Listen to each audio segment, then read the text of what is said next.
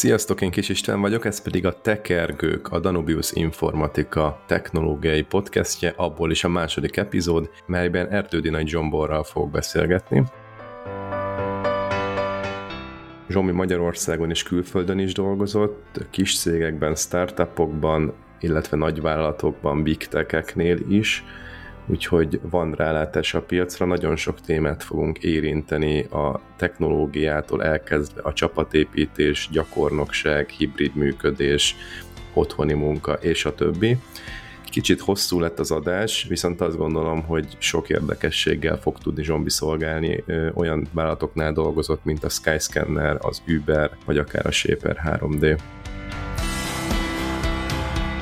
éles production serveren fordítottam kernelt, amit aztán ott ki is próbáltam, és imádkoztam, hogy visszajön a rendszer. Megégető tapasztalat volt, hogy miért fontos az például, hogy minél hamarabb userek elé tegyünk egy terméket, meg mit jelent a termékfejlesztés, és mit nem jelent belekényelmesedettség érzés, ez ilyen exponenciális görbére tehető, tehát ez egy nagyon hirtelen picit elkezd megjelenni, aztán hetek, hónapok alatt ez ilyen óriásivá tudja kinőni magát. Főleg a magyar kultúrában szerintem gyakran externalizálunk, tehát sokszor körülményeket hibáztatjuk. Azért fontos skill, hogy megtanulja az ember menedzselni a menedzserét. Főleg itt az engineering domainben szeretnek az emberek ilyen objektív mércéknél, meg metrikáknál maradni, és azt az illúziót vagy látszatot keltetni, hogy hát mi, hát mi nagyon fair módon, objektív módon uh, ítélkezünk a felett, hogy most kinek jobb a munkája, meg kinek rosszabb a munkája komparatívan. De igazából at the end of, end of the day elképesztő szubjektív és erősen ilyen storytelling alapon hozunk meg döntéseket. Kevesen értik a Big Tech-en belül is, hogy egy promóciós folyamat, meg ezek a hat havi performance review ezek pontosan hogy működnek. Főleg a mai hiring piacon, ami elképesztő forró, eh, tehát egy gyakornokért is szerintem nagyon-nagyon sokat kell küzdeni. Akármilyen módon is dolgozunk, sok, sok időt foglalkozunk azzal, hogy hogy egészséges legyen a developer environment, a readme eh, azok up-to-date-ek legyenek. Abban óriási érték van, meg ez egy nagyon jó szignál szerintem egy engineering kultúrába, hogy nem tudom, egy, egy óra alatt fel tudod setupolni a devembat. Nekem is ilyen platform csapataim voltak Amsterdamba, akik a developer experience-szel foglalkoztak. Az Uberben technológiánként dedikált platform csapatok vannak, mondjuk Android DevX, iOS DevX, Java Backend DevX. A MacBookodon iteráltál, nem tudom, hogy az iOS codebase volt egy időszak, hogy egy sor change után 15-20 percet vártál a compile-ra. El lehet képzelni, hogy 2500 mérnöktől hogyan, hogyan kérdezed meg hatékonyan azt, hogy szerintük merre fele kellene a toolingot fejleszteni. Általában véve a döntéseket, minél több döntést, azt érdemes kiszervezni a csapatokhoz, hogy legyenek önjárók, találják ki, hogy ők hogy tudnak a legjobban dolgozni. Vágjunk akkor bele. Köszi, hogy itt vagytok. Szia Zsombi, köszöntelek a stúdióban, így online formában. Szerintem azzal kezdjük, hogy kicsit bemutatod magad, hogy honnan jössz, mi, mi vagy te, mivel foglalkoztál, és így tovább, hogy a hallgatók értsék azt a kontextust, amiből majd beszélgetjük a témákat. Szia, szia, én is üdvözlök mindenkit, meg téged is, meg köszi a lehetőséget egy gyors kört megpróbálok adni magamról, hogy mit érdemes tudni. Én ugye egy Zsombor vagyok, most éppen Amsterdamban élek a kis családommal, feleségemmel, két kisgyerekemmel, és mint engineering manager dolgozom most a Shaper 3D-nál, így remote Amsterdamból.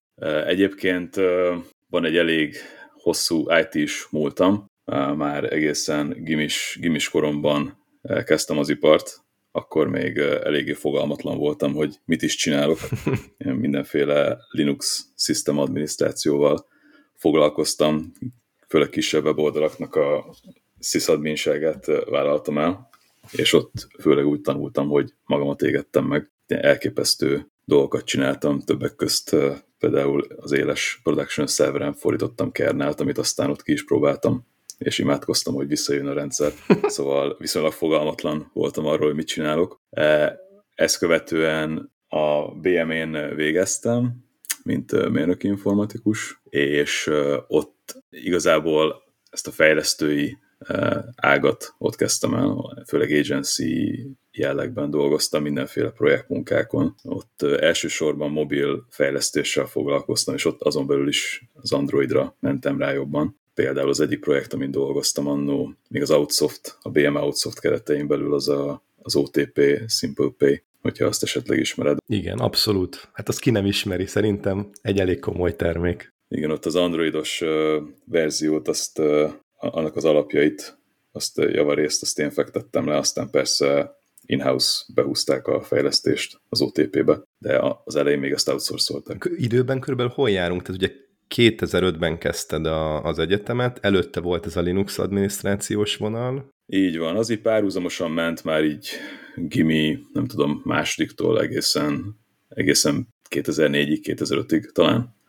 Itt egyetem BSC-n végig, egészen az MA közepéig, és már ilyen 2005-2006 körül kezdtem el ezt a mobilfejlesztős ágat, hogy pontosan az OTP Simple, amikor dolgoztam, azt már nem tudom megmondani, de ez, ez valahol itt a MSC után volt néhány évvel. Uh-huh. Tehát ez kb. 2010 meg ilyesmi lehetett, Olyasmi, az eleje a tízes éveknek. Olyasmi, most nincs előttem így az idővonal, de nagyságrendileg erről van szó. Szóval mindenféle projekt, mobilos projekten dolgoztam, mint eleinte csak mint fejlesztő, aztán én is kezdtem elvinni ezeket a projekteket, mint egyfajta tech lead, de ez, ezek itt viszonylag kicsi csapatokról kell gondolni, szóval ilyen két-három fős fejlesztő csapatokról plusz, plusz designer, és ezen keresztül kicsit így megismerkedtem azzal, hogy mit is jelent az, hogy projektet végigvezetni, meg kliensekkel tárgyalni, megbeszélni a requirementeket.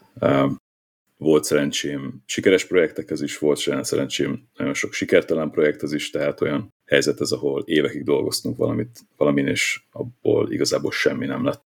Persze pénzügyi szempontból jó projektek voltak, de azok, azok fájdalmas pontok voltak, amikor látja az ember, hogy évekig dolgozik valami, ami aztán nem kerül piacra, még igazából csak a fióknak fejlesztettük. Ez csalódás? Hát igen, igen, ezt óriási csalódásként éltem meg. Például, hát feltételezem lehet erről beszélni, például az Alexandrának dolgoztunk hosszú-hosszú évekig egy ilyen e-book olvasó platformján, ami egy tényleg egy teljes körű platform volt, mint hogy az Amazon-t építettük meg volna magyar piacra, uh-huh. ami visszagondolva elég érdekesen hangzik, de dolgoztunk a az, e, az, e, ugye az e-book store részén a dolognak, tehát egy, egy webes e-book vásárlási platformon e, saját e-book olvasó appokat készítettünk hozzá, sőt, saját e-book rendering engine-t írtunk cross-platform C++-ban, sőt, a végén már a kínai beszállítókkal tárgyaltunk, ahol saját e-ink olvasó hardvert is akartunk behúzni. Szóval a világon mindent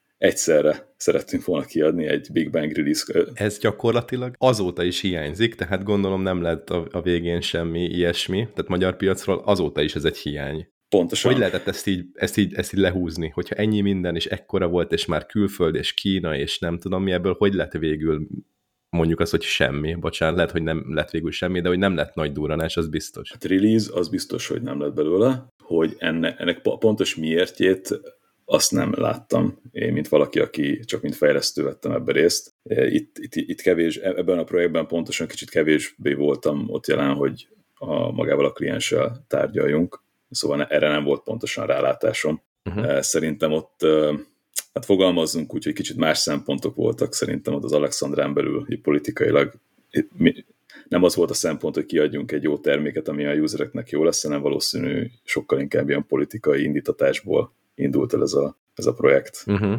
De nem szeretnék nagyon feltételezésekbe belemenni, ez csak egy teljesen szubjektív okay, okay. saját, uh, saját elképzelés, de az mindenképp egy, igazából egy hasznos ilyen megégető tapasztalat volt, hogy milyen az, amikor, uh, hogy mi, miért fontos az például, hogy minél hamarabb userek elé tegyünk egy terméket, meg mit jelent a termékfejlesztés, és mit nem jelent. Tehát, hogy mi a, mi a különbség egy termékfejlesztés, meg egy ilyen projektszemléletű ilyen pusztán projektszemléletű fejlesztés között, tehát teljesen más mások az incentívák, meg máshogy, máshogy állnak ki az ember. Most itt kicsit arra is gondolsz, hogy az agiléses a vízesés modell, vagy ez most, vagy más, most nekem van egy ilyen asszociáció erre a két dologra? Többek közt, többek közt erre is gondolok. Szerintem ez így áthatja a két, a két hozzáállásban a különbség az elég sokrétű, tehát ez, ez különbség van abban is, hogy milyen, milyen engineering kultúra működik jól, vagy milyen, milyen product engineering kultúra működik jól a két, a két hozzáállásban. Tehát te, teljesen más, más hozzáállással kell szerintem annak neki jelenni, amikor az ember egy, egy, egy jó terméket akar leszállítani, akár, akár lehet ez egy saját termék, vagy akár egy olyan agency együttműködés, ahol tényleg a megrendelő és a szállító között nagyobb bizalom, és így a, szállító is komolyan beleszólhat abba, hogy merre menjen ez a termék. Volt, volt szerencsém ilyen, ilyen megrendelőkkel dolgozni. Szoftverfejlesztőként dolgozta, aztán voltál nagyobb, nagyobb cégeknél is, ugye? Igen, igen, tehát volt egy ilyen outsoftos 5-6 éves időszak, ahol ilyen agency stílusba dolgoztam különböző projekteken, és utána kerültem a Distinctionhöz, ahol egy ilyen jó egy évig, másfél évig szintén mint egy ilyen agency modellben dolgoztunk különböző cégekkel, mint például a Red Bull-lal vagy a Skyscannerrel. Én ott a, főleg a Skyscanneres projekteken dolgoztam, és hogy, hogy nem, akkor derültékből a villámcsapás számomra derült ki, hogy a Skyscanner szeretné felvásárolni ezt a, ezt a céget, amiben én is dolgoztam, és mint említettem pont a Skyscanneres projekteken. Ez, ez egy óriási ilyen ugródeszka lehetőség volt a számomra, mert így bekerültünk gyakorlatilag egy ilyen product focused company-be, mint a Skyscannerbe, és ott az ott eltöltött öt év során mint fejlesztő indultam, aztán eh, csapatokat vezettem, különböző product engineering csapatokat vezettem, váltottam egy dedikáltabb engineering manager szerepbe is, és az öt, az öt év vége fele már, eh, mint engineering site lead voltam, tehát a budapesti Skyscanner irodának az engineering site leadje. Az hány embert jelentett? Hát ez összesen egy olyan 40 45 ember körülbelül, hogyha nagyságrendet kellene mondani. Nem mind voltak persze engineerek, az engineering az körülbelül 30-35 volt talán. Uh-huh. És ez mit jelentett? Ez azt jelentette, hogy amellett, hogy pusztán mint engineering manager vagyok jelen, olyan témákkal is kellett foglalkoznom, mint employer branding, hogy hogyan jelenünk meg a helyi piacon, tehát a magyarországi vagy budapesti piacon fejlesztők számára milyen rendezvényeket támogatunk, tehát milyen konferenciákat támogatunk, mint akár a Craft, ott hogy jelenünk meg, milyen sztorit adunk el, milyen blogposztokat írunk, stb. stb. Tehát ott sokkal, sokkal inkább rá kellett fordulnom ezekre a hiring kapcsolatos témákra. Tehát, hogy, hogy is, ismerjék a brandet, a, ez, egy, ez egy nagy probléma volt mindig is pont a Skyscannernél itt a magyar piacon, hogy sok, sokan a fejlesztői közegben nem, nem úgy gondoltak a Skyscanner, hogy ez egy olyan cég, ahol akár Magyarországról is tudok dolgozni. Nem, ez nem volt annyira ott a fejekben, hogy van egy, van egy magyar iroda is, és ezen sokat, sokat tudunk ezen javítani, de ez egy állandó téma volt, hogy, hogy ezt az üzenetet ezt át tudjuk adni. Meetupokat szerveztünk, konferenciákat támogattunk, uh, igyekeztünk minél hatékonyabban networkölni, stb. stb. És meg, meg kell mondjam egyébként, ezt nagyon élveztem ezt a, ezt a, ezeket a fajta feladatokat, ilyen nagyon-nagyon kreatív problémakörnek tartottam. Meg fogom kérdezni, hogy ha ennyire élvezted, akkor majd miért mentél tovább, de még mielőtt erre, erre rátérünk, kicsit egy, egy, egy fél lépést vissza, hogy mondtad, hogy a Distinctionnél agency alapú szemlet volt, ami egy ilyen feltételezem, hogy ezt azt, azt jelenti, azt érted alatta, hogy mint hogy mi a Danubiusnál is, eladunk különböző projektekre ügyfeleknek embereket, adott esetben projekt, teljes projekteket is szállítunk, uh-huh. meg van egy-kettő belső fejlesztés is, szóval, hogy így váltakozik az, hogy, hogy hol és mind dolgozol, gondolom, hogy így dolgoztál te is a Skyscanneren. I- igen. És utána meg lett egy ilyen nagyon erős termék fókuszú fejlesztés, amikor már igen. belső Skyscanneres voltál.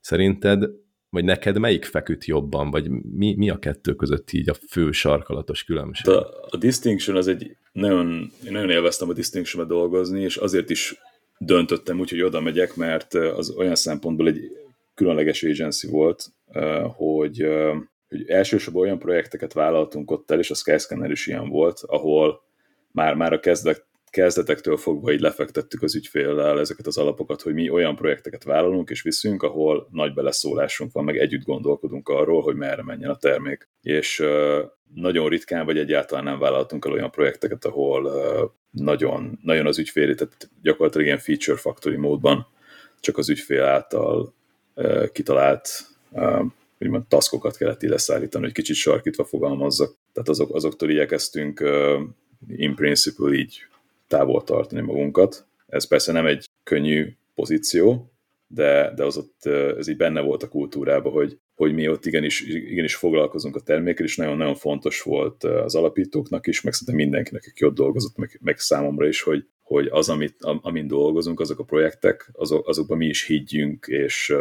és konstruktívan együtt tudjunk működni így a, tényleg az ügyféllel, hogy együtt tudjunk ötletelni, együtt tudjunk whiteboardolni, azon, hogy technikailag is hogyan lehetne ezt, ezt az ötletet a legjobban megvalósítani, meg egyáltalán két lépést hátrébb lépve ez az ötlet. Biztos jó módon megyünk-e neki ennek az ötletnek, vagy ez biztos egy olyan ötlet, ami, vagy olyan problémakör, aminek érdemes neki menni, vagy így érdemes neki menni. Product management is része volt igazából annak a package-nek, azt mondanám, amit kap, kaptak tőlünk. Uh-huh. Oké, okay, visszakanyarodva a Skyscanner-es vonalra, utána gyakorlatilag eljutottál az, abban a cégben a csúcsra, most nyilván én most ilyen CEO meg egyéb dolgokról nem beszélek, de hogy technikailag talán a csúcsra, ezt mondhatjuk? Kicsit, kicsit lokalizálnám ezt a dolgot, szerintem én, én ott, az én részemről lokálisan a budapesti iroda keretein belül én kimaxoltam, így ott, értem, amit el igen. tudtam így érni.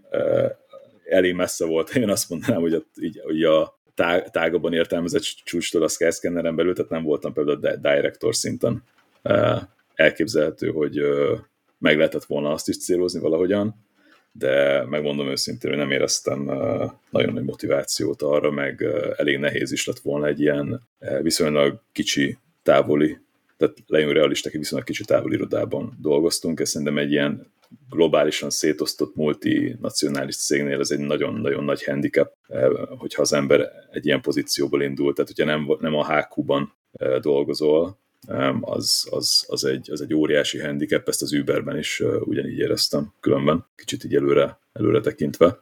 De ott, nem, de nem ott lehetetlen. voltál, nem? Igen, az viszont, nem a hákú. viszont hol a hákú az Uber? Hát értelmezés kérdése, meg keretezés kérdés, ugye az Uber ez egy elképesztő vízfejű cég, az a nagy, nagy irodáknak, a hákú az, az San Francisco-ban van, illetve Palo Alto-ban, tehát a Bay Area, illetve esetleg Seattle, de inkább, inkább, inkább San Francisco és, és Palo Alto.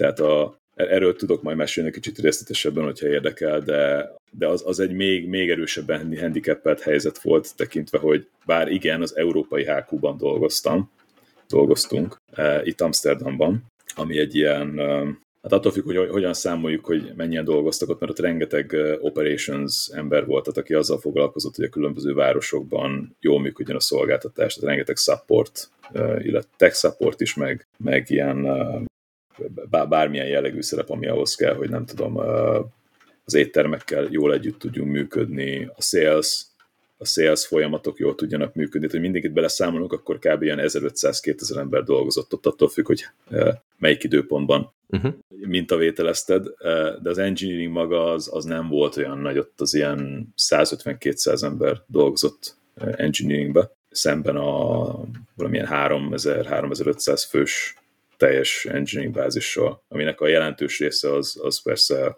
amerikai időzónában, a San Francisco-ba is, és azon a környéken dolgozott. Tehát ez, ez is egy viszonylag handicappelt uh, helyzet volt, amiből lehet jó dolgokat kihozni, csak uh, ezt, ezt figyelembe kell venni, meg kétszer annyi effortot és munkát kell beletenni abba, hogy, hogy az ember vizibilis legyen, és elismerjék a saját munkáját, és meg a körülötte lévő emberek munkáját. Azért mondtam az előbb, hogy, hogy te jutottál ott infrastruktúra, vagy engineering szempontból, vagy technikai szempontból a csúcsra, legalábbis magyar viszonylatban, mert szerintem ez egy fontos kérdés, hogy a szeniorok azok milyen úton tudnak tovább mozogni, hogy motiváltak legyenek, és erről is szeretnék majd beszélni, hogy te szempontodból most csak annyit kérdeznék, hogy emiatt váltottál, mert nem volt fölfelé vagy előrefelé út, uh-huh. és szerettél volna tanulni, fejlődni? Most ezt így megerőlegezem. Uh, pont, ez, pontosan ez... erről van szó, pontosan erről van szó. Tehát um, én, én úgy működöm, ezt már megfigyeltem magamon, hogy egyszer csak elkezd, elkezd egy ilyen érzés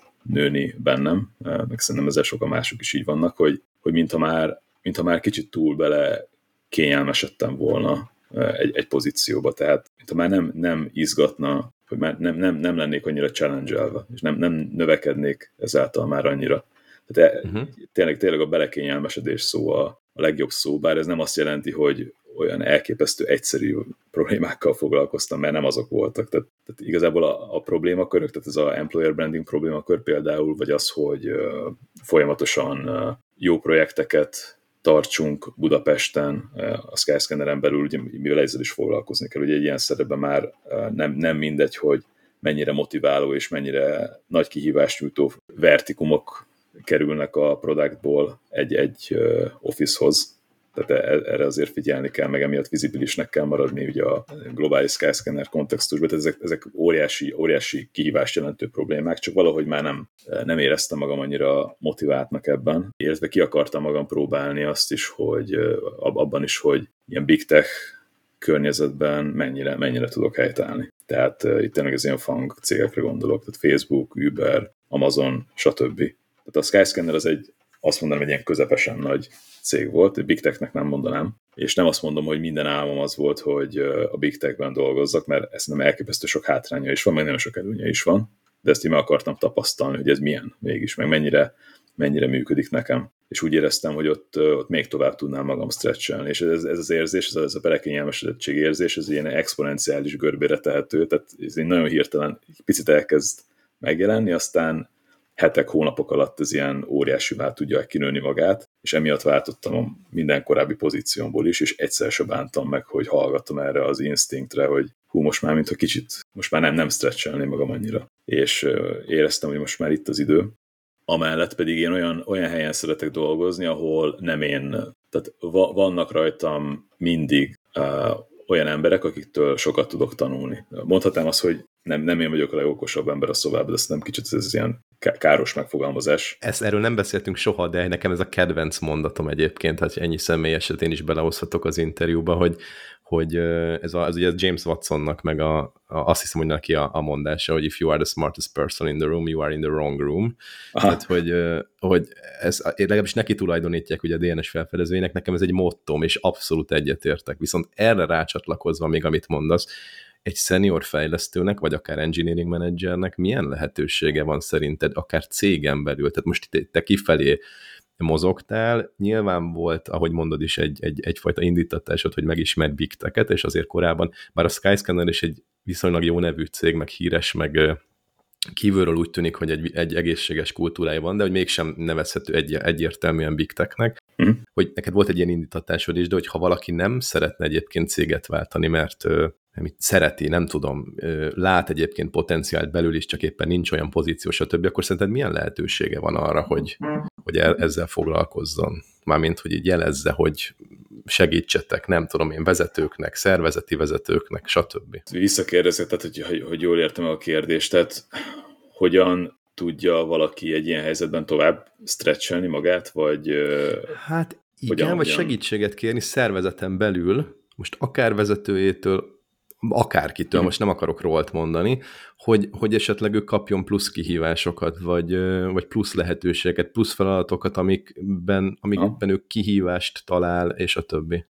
Erre szerintem nagyon nehéz általános választ mondani, mert ez elképesztő kontextus függő, de hogyha van egy alapvetően egy nagy motiváció abban, hogy szeretnék továbbra is ennél a cégnél maradni, és Visz, viszont az a feladatkör, vagy az a, az, a, az a domain, ahol éppen vagyok, az már nem, nem annyira érdekes, vagy úgy érzem, hogy már tényleg ott kimaxoltam mindent, vagy már nem, egyszerűen nem motivál annyira, akkor én azt mondanám, hogy so, sok esetben azért nagyobb kontrollja van az embernek afelett, hogy, hogy megkeresse ezeket, a, ezeket az új lehetőséget, mint általában gondolnánk.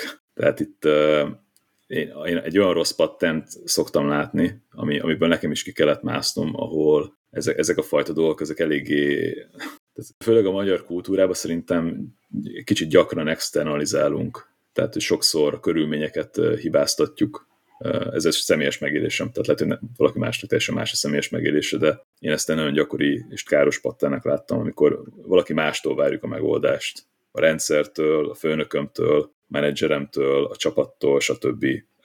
De viszonylag keveset gondolkozunk azon, hogy nekünk ez e felett mi, a, mi, lehet a, mi lehet a kontrollunk, vagy mit tudunk tenni. És szerintem, hogyha ezen valaki túl tud lendülni, és kicsit konstruktívabban tudja nézni, hogy igazából mit, mit tehetnék én, hogy ezt nem tudom, körbenézzek, hogy, net, networköljek a cégen belül, hogy megértsem, hogy máshol mik a problémák, és akár esetleg már kész kész ilyen propózállal menjek a menedzserhez, hogy hát ez, ez a mostani hely, ez annyira nekem nem jön be, mert egyébként ez is, ez önmagában is fontos, hogy ki legyen építve egy ilyen kapcsolat ugye a menedzseret közt, hogy legyen, legyen akkor a trust, meg legyen egy olyan kapcsolat, hogy ilyenekről simán lehessen beszélni, mert hogyha ez már egy, egy kérdés, hogy hú, hát ezt meg tudom említeni neki, vagy nem, mert lehet, hogy akkor ebből baj lesz, hogyha megemlítem, már ez önmagában óriási probléma, mert tehát már csak a két év felmerül, szerintem már az egy olyan dolog, amivel foglalkozni kell mind a két részről. De feltéve, hogy megvan ez a kapcsolat, és tudtok ilyen témákról beszélni, akkor az mindig, az mindig segít, hogyha, hogyha hoz, hozol konkrét propózát. Te, te ez, ez, ez, a probléma kör, ez neked fontos, te érdek, érdekelt, hogy ebbe ez a csapat neked jobban tetszik,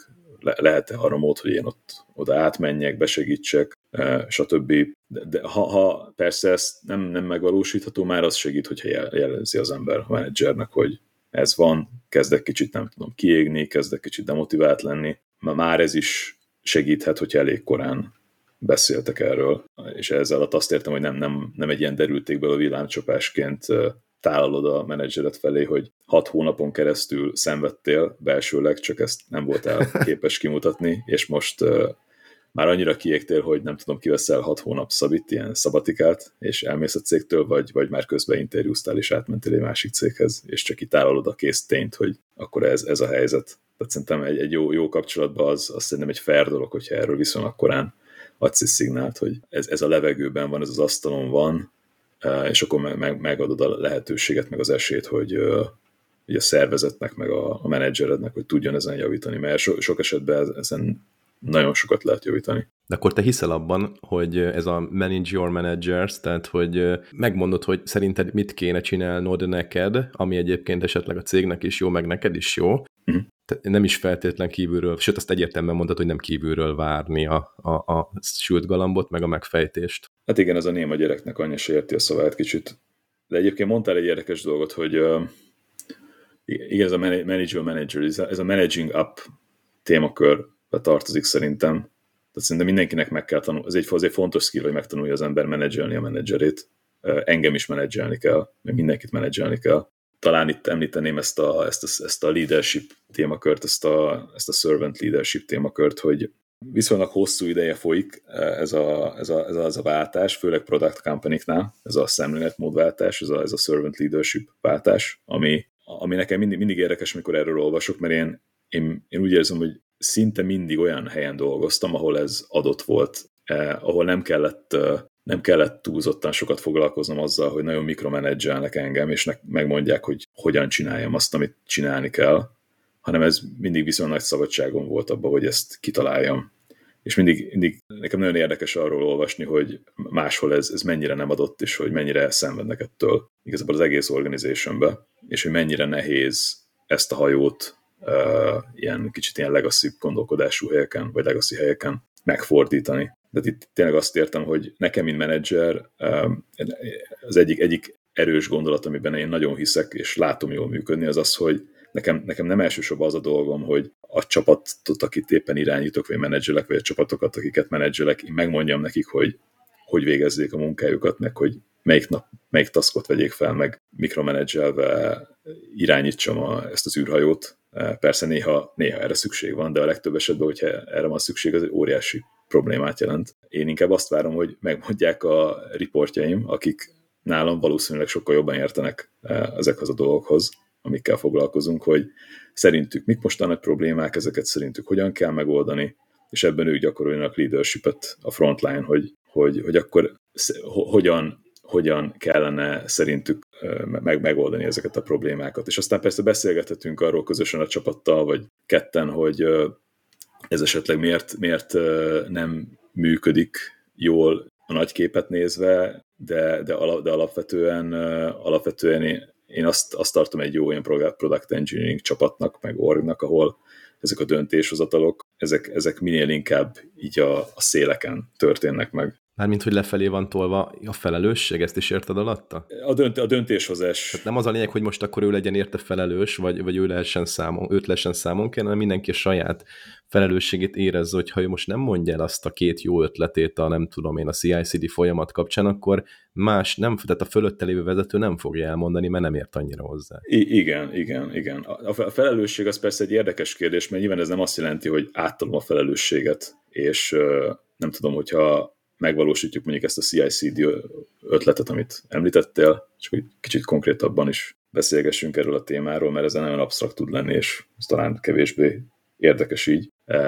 De tegyük fel, hogy igen, jött, jött, jött a report valami, tehát jött, jött valaki, akivel dolgozom egy ilyen CI/CD optimalizációs ötlettel, és akkor ezt megcsináltuk, de mit teszem azt, ez okozott egy valamilyen production kimaradás, vagy akármi. Ez nem azt jelenti, hogy nekem ebben semmilyen felelősségem nincsen, mert óriási felelősségem van, mert mint líder továbbra is igazából nekem kell, mint egy ilyen szivacsi felszívnom minden ilyen blame meg, meg ultimately én vagyok a felelős ezért a rendszerért. Tehát nekem volt döntésem ebbe, tehát meg kell értenem az ötletet, meg kell tudnom challenge át kell tudnom vele beszélni, de jellemzően azért jobb, sokkal jobb minőségű ötletek és döntések, döntéseket tudunk hozni úgy, hogyha hát nem, nem én teszem ezeket meg, mert nem én vagyok minden nap ott a CI/CD rendszer mellett jellemzően, nem én dolgozom ezekkel a rendszerekkel minden nap, nap minden órájában. Vagy legalábbis kapsz hozzá inputokat a döntéshez. Így van, így van. Volt egy nagyon izgalmas kérdés a Twitteren, most ezzel kapcsolatban jutott eszembe, hogy a CICD-ről beszélgetünk, hogy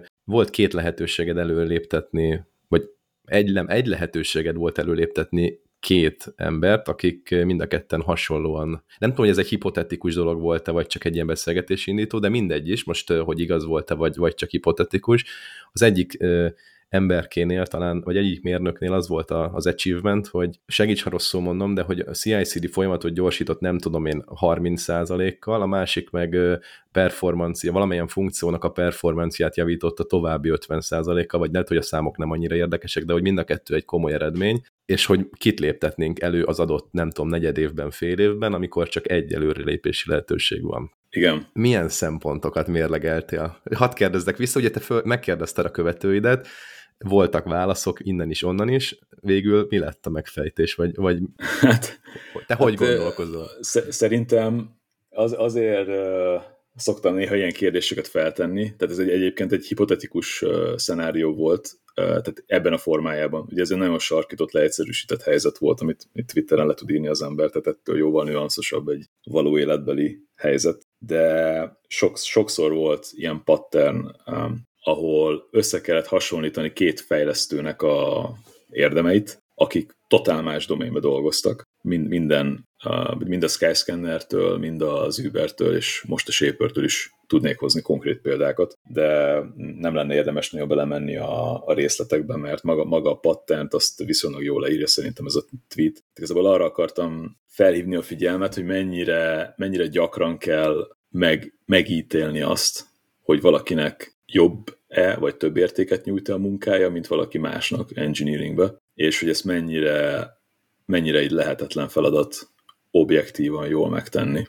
És hogy igazából nagyon sokszor, bár, bár szeretik, az, főleg itt az engineering domainben szeretnek az emberek ilyen objektív mércéknél, meg metrikáknál maradni, és azt az illúziót vagy látszatot keltetni, hogy, hogy hát, mi, hát mi nagyon fair módon, objektív módon uh, ítélkezünk a felett, hogy most kinek jobb a munkája, meg kinek rosszabb a munkája komparatívan, kit léptetünk elő, kit nem léptetünk elő, de igazából at the end of, end of the day elképesztő szubjektív és erősen ilyen storytelling alapon hozunk meg döntéseket. Ebben a helyzetben, amit ott leírtam a tweetbe, attól függően, hogy nekem szubjektívan mi a véleményem erről a két emberről és a munkájukról, tudnék olyan sztorit szőni mind a két ághoz, amit egy ilyen performance review meetingen simán át tudnék tolni, úgyhogy azért ez egy, mivel egy meggyőzőbb sztori, és mind a, mind a két ág javára tud, tudnék dönteni. Az, az a probléma szerintem, az, az egy nagy kihívás az engineering managementbe, hogy,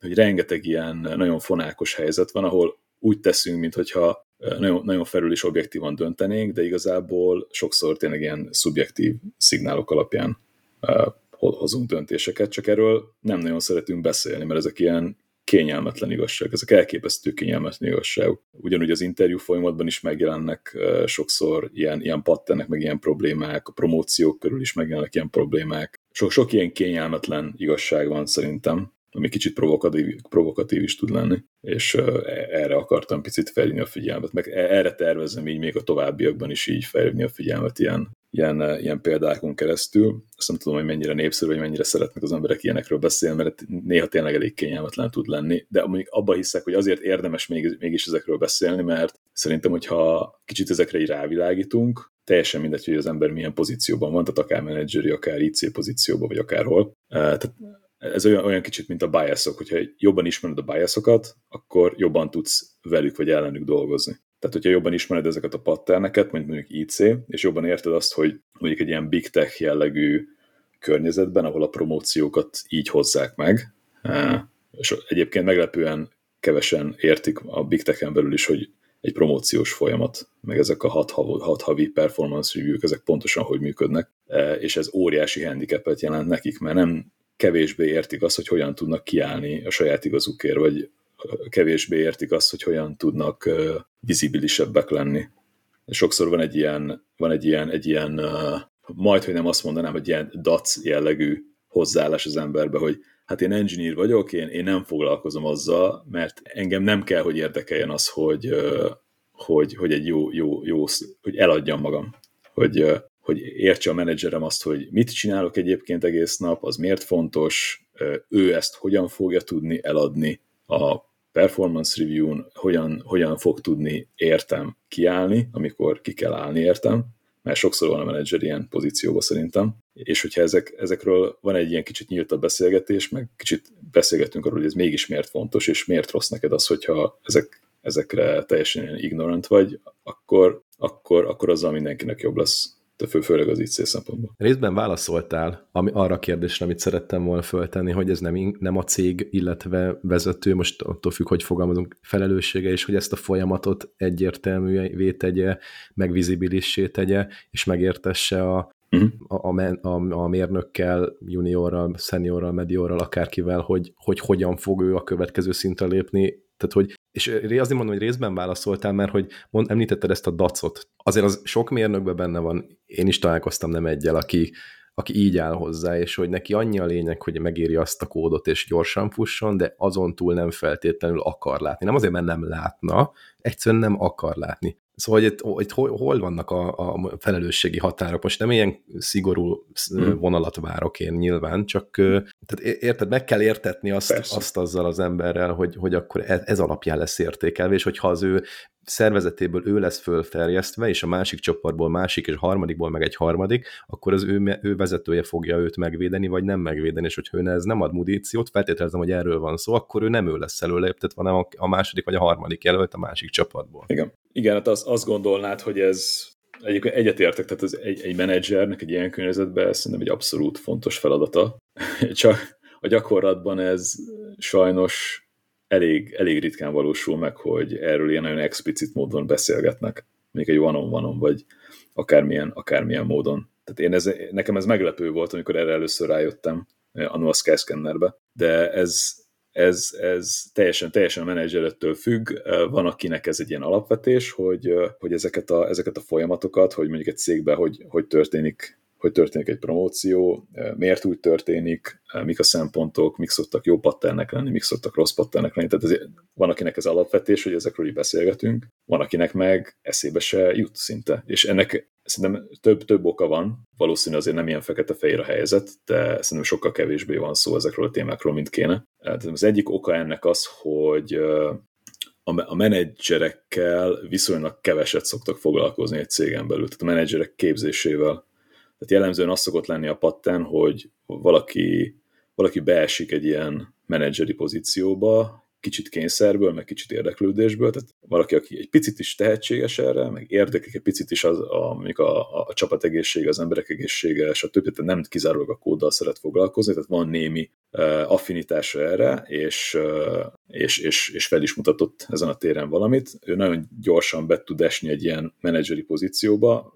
kényszerből, mert jönnek az új csapatok, jönnek az új hire valakinek vezetni kell, valakinek kell line managerni, stb és akkor ott találod magad egy ilyen junior menedzseri pozícióba, és tipikusan nagyon kevés segítséget szoktál kapni. Tipikusan az embereknek fogalma sincs, hogy mit kell most csinálni. És ez, ez renge, elég, elég sok rossz pattenhez tud vezetni. Erről egyébként vannak jó könyvek már, tehát hogyha az ember érdekelt ebbe és szeret olvasni, akkor mostanság már tényleg jó, nagyon jó kezdőkönyvek vannak új menedzsereknek, hogy mondjuk egy ilyen product cégnél, vagy egy ilyen big tech szemléletmódban mi egy menedzsernek a feladata. Tehát, hogyha önszorgalomból van erre affinitásod, akkor utána tudsz olvasni. Sokak nem teszik ezt meg, mert bedarálja őket a napi, napi teendők, olyan magas szinten pörög a, a delivery pressure, hogy, hogy sokszor akinek még affinitásom is van, hogy képezze magát ilyenekbe, egyszerűen nincs ideje, meg nincs rá alkalma. Van olyan könyv, amit itt tudnál ajánlani? Fogok tudni küldeni, nem tudom,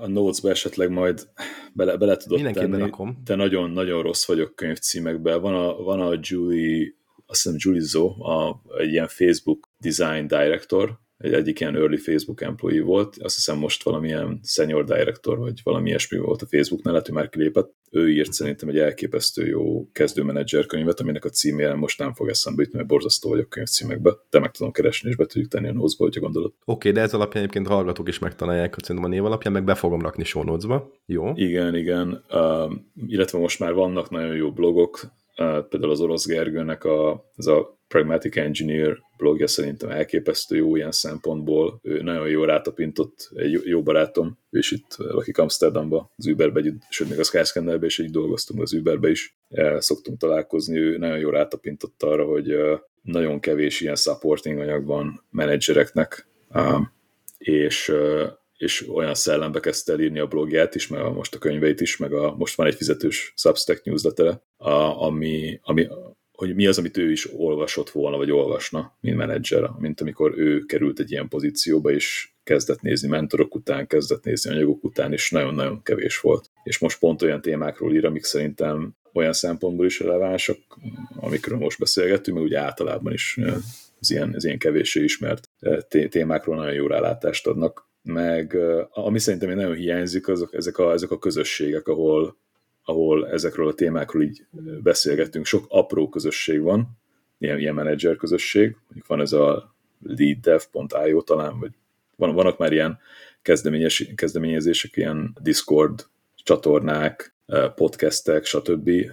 Még, még nem, nem találtam én se igazán olyan jót, ahol, ahol így konzisztensen ilyen jó, érdekes és jó témákról lehet így kérdezni, és segítenek az emberek jó mentorokat lehet találni, ezek így el, elindultak.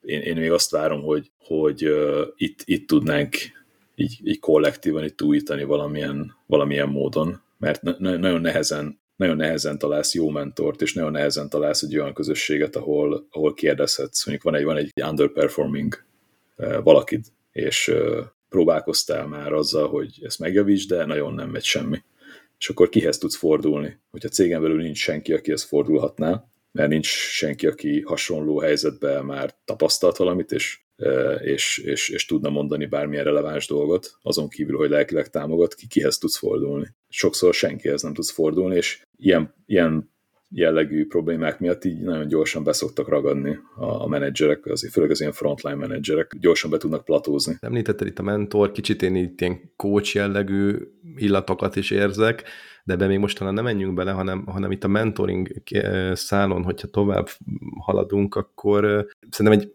éve találkoztam először, én valószínűleg le voltam maradva, de egy olyan forgatókönyvvel, meg egy olyan weboldallal, valószínűleg van több is, ami pont ilyen mentoring szolgáltatásokat nyújt. Lehet, hogy egyébként pont a Gergőn keresztül, hogy ő ugye vállalt ilyen pro bono mentoringot bizonyos oldalakon keresztül, aztán most nem menjünk bele, hogy abból voltak negatív tapasztalata is, Igen. bizonyos árazás technikai kérdések miatt, de hogy ott egy, egy junior, medior, akár senior menedzser is tud mentoringot kérni olyan emberektől, akik ebben már bizonyítottan elértek dolgokat, és és komoly cégeket, vagy komoly cégeken belül csapatokat vezettek. Erről mi a véleményed? Itt lehet tanulni? Megéri az a adott esetben sok tíz, akár száz dollár hmm. óránként? Ez, ez vicces, mert pont erről beszélgettünk cseten pár napja a Gergővel. Kértem a segítségét pont ebbe, mert most az egyik téma, amivel a Shaperbe foglalkozom, vagy elkezdtem foglalkozni, ez pont ez a mentoring kérdéskör. Szerintem sokkal többet tehetnénk most mi is itt a Shaperen belül mentorálásba, menedzserek mentorálásába, és uh, én kérdeztem, hogy mi, mi, a, mi a vélemény ezzel kapcsolatban, meg uh, még a networkönbe is kérdeztem többeket, és uh, az volt így a visszajelzés, hogy uh, főleg ilyen frontline, ilyen első, elsőkörös junior frontline menedzsereknél a mentoring az nem, tehát a külső mentoring az nem biztos, hogy egy nagyon jó irány, mert, mert elég, elég random tud lenni az, hogy kit kapsz mentorként ezeken a platformokon, illetve hogy mennyire konzisztensen kapod ugyanazt a valakit, az mennyire rezonál veled, mennyire rezonál a engineering kultúrával, a, tehát a, a cégetek engineering kultúrájával, tehát a jó irányba viszi-e azt, a, azt az emberkét ez a külső mentor, vagy nem. Ez, ez elég rizikós történet lehet. Más, más viszont a gondolkodás senior menedzsereknél, illetve direktoroknál. Szerintem, szerintem azon a szinten már ez nagyon érdekes lehet, mert kevéssé problémás az, hogyha picit máshogy gondolkodunk a produktfejlesztésről mert ott már tényleg a szervezetépítésről, szervezetfejlesztésről van szó inkább, csapatokat hogyan tudunk létrehozni, ott, ott érdekes lehet az, hogy több különböző perspektívát lát az ember, több, mert ezt nem egyféleképpen lehet jól csinálni, nem egyféleképpen lehet jól szervezetet fejleszteni. Szerintem ott érdekes az, hogy kapsz egy ilyen színesebb képet. Nem lehet, hogy ez azért is van így, mert a szenioroknál már van egy olyan tapasztalat, amire tudnak építeni, és hogyha adott esetben az adott cégkultúrában nem illeszkedő javaslatot kapnak, amire utaltál is, hogy esetleg félre tud vinni junior, junior menedzsereket, őket már kevésbé nem lesznek 180 fokban megfordítva, hanem még egy rossz gondolatból is ki tudnak venni olyan pozitív magot, amire viszont tudnak építeni, és, és elindít egy gondolkozást, vagy egy próbálkozást, vagy bármit.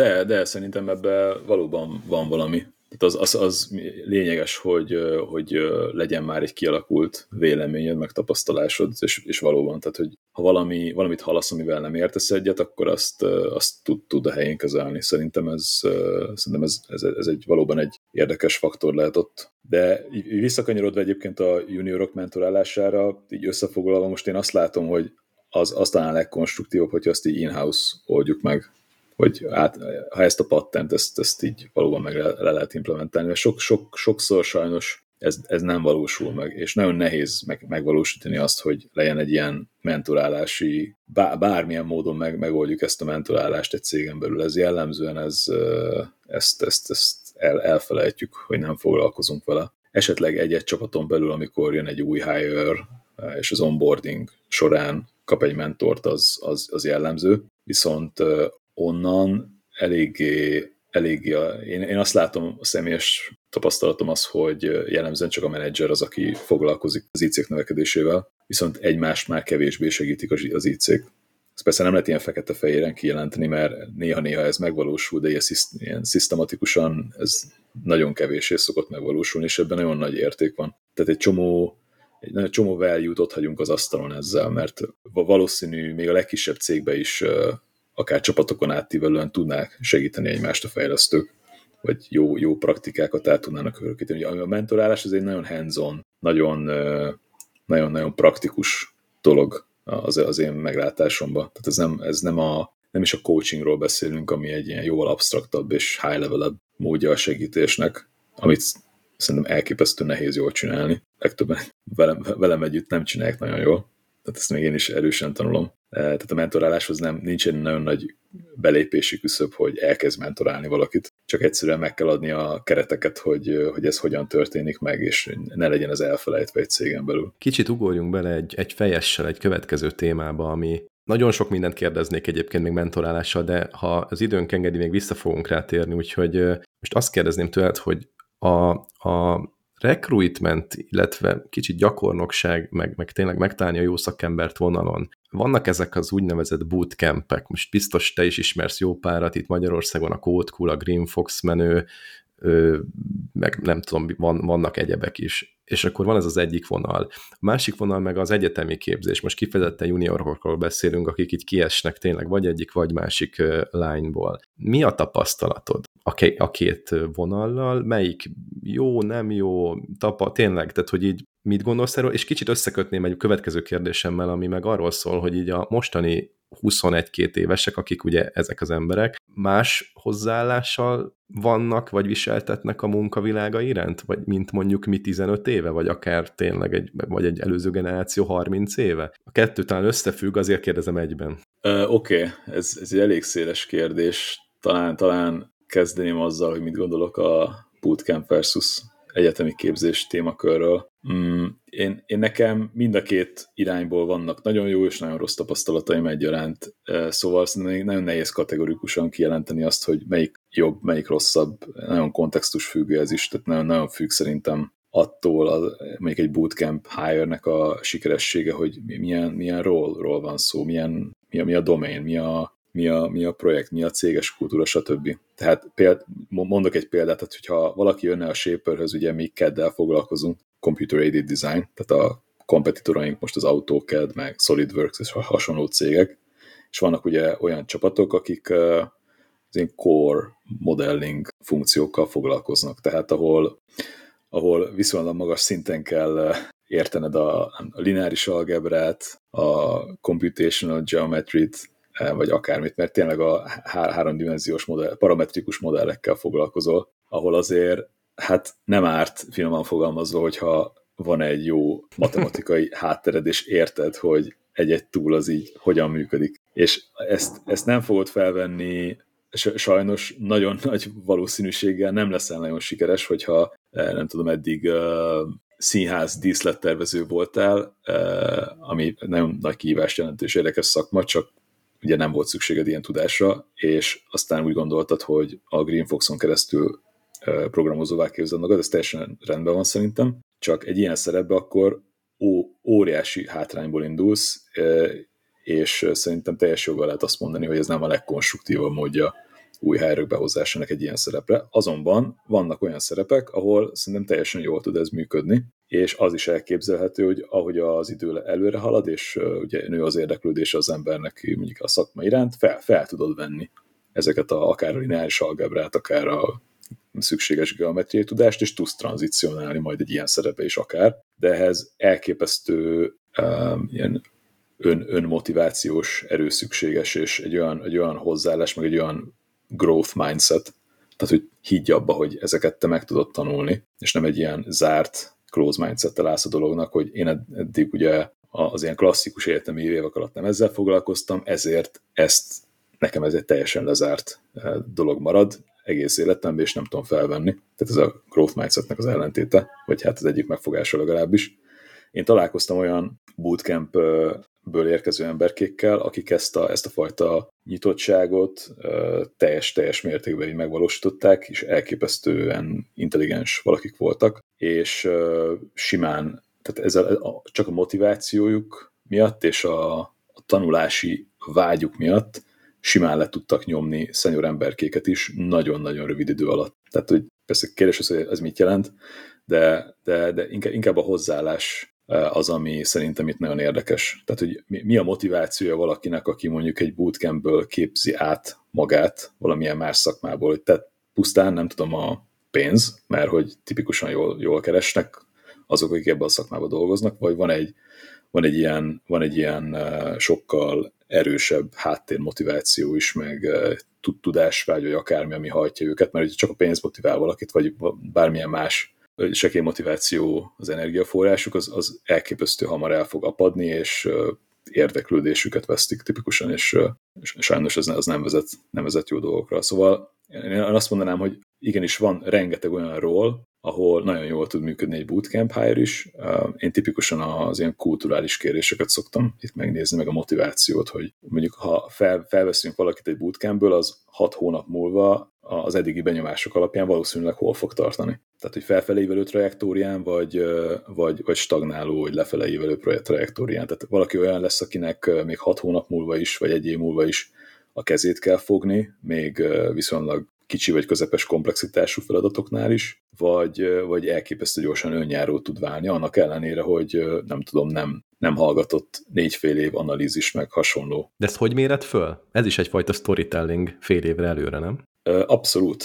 Tehát én, én az illúz, nem is akarom az illúziát kelteni, hogy vannak erre teljes mértékben tudományos és objektívan megalapozott módszerek, hogy ezt felmérjük, ez abszolút, abszolút storytelling. Ugye a, a, a candidate részéről is szerintem, tehát el kell tudnod magad adni, ami megint, megint egy kicsit így vissza tudom ezt kötni a, az, az előző, amikor arról a tweetről beszéltünk, illetve a performance evaluation-höz. Tehát amikor a hiringről beszélünk, meg interjúkról beszélünk, ott is vannak ilyen kényelmetlen igazságok, amikről egy picit talán többet beszélünk így kollektívan, mint a, mint a performance körüli dolgokról, de, de így még így sem beszélünk ezekről eleget. Tehát érdemes, mint candidate tudnod azt, hogy egy, egy interjú folyamat így belsőleg az így hogyan néz ki, meg hogyan, hoz, hogyan hozunk döntést a végén, melyik interjú pontosan miről szól, hogyan tud eladni magad ezeken az interjúkon a lehető legjobban, ezekre elképesztő sokat kell készülni, mert igazából egy sales folyamatot csinálsz végig, magadat adod el, és lehet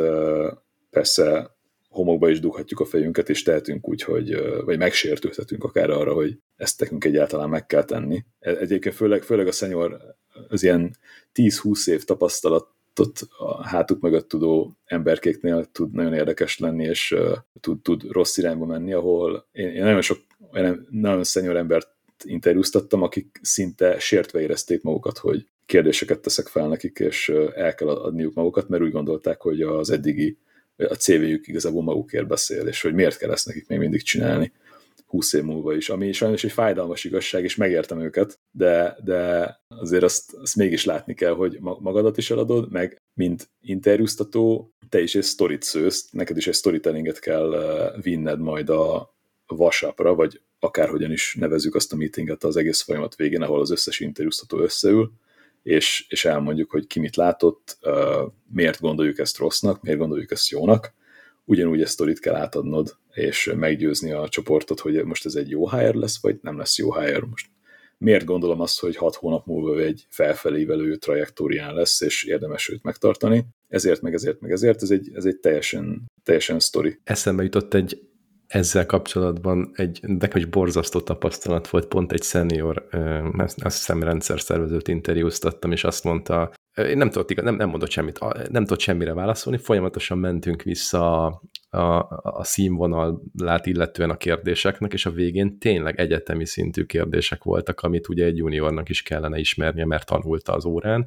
jobb esetben, és a végén az lett, hogy kidurrant a jelölt, elkezdett személyeskedni, hogy én hogy képzelem, hogy, hogy junior kérdéseket teszek fel neki, majd fölpattant és elment. Ez volt a lehet, valaha volt legrosszabb interjú élményem, azért, mert máig, máig, máig nem tudom, hogy mit kellett volna máshogy csinálni. Tudod, mert hogy lehet hibázni, meg mindenki szokott, én rengeteget, és igyekszem előle tanulni. De hogy tehát mit, két éve volt, három éve volt, nem most, és mai napig nem tudom, hogy mit csináltam volna másképpen.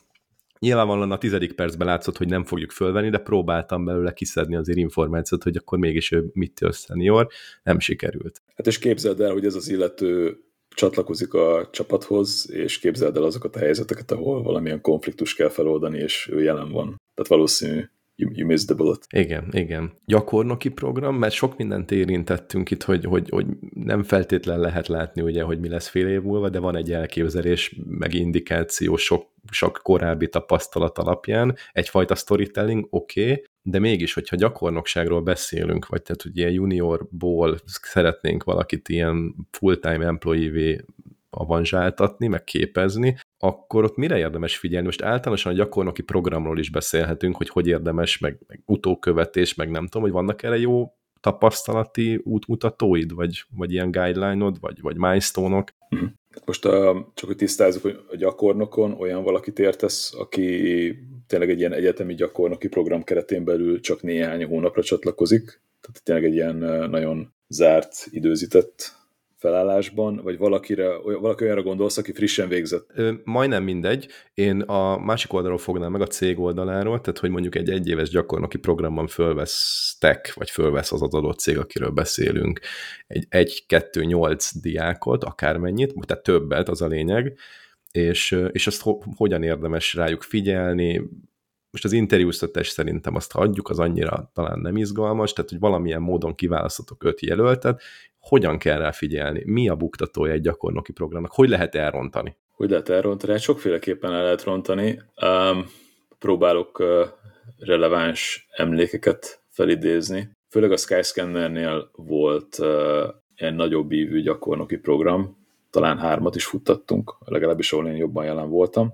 Az Ubernél jóval ilyen ad hoc jellegű volt a történet, gyakorlatilag csak ott nem volt egy ilyen olyan szervezet, jóval kevésbé volt szervezett a program, mint a Skyscanner, ott inkább az volt a hozzáállás, hogy volt kint egy job posting egy ilyen pozícióra, és uh, ahogy így beestek, így jelentkeztek, kicsit szebben mondva a, a, az internek, úgy, úgy, úgy felvételiztettük őket egyenként, és úgy után követtük őket. A Skyscanner-nél szerintem ezt kicsit ügyesebben csináltuk, többek között ugye azért is, mert ott jóval többet kellett azért pedálozni, hogy jelentkezzenek gyakornokok, mert ugye egy Uberhez százasával estek be naponta körülbelül a jelentkezések, tehát ilyen fang big tech cégnél máshogy szorszol az ember, mint egy kisebb cégnél.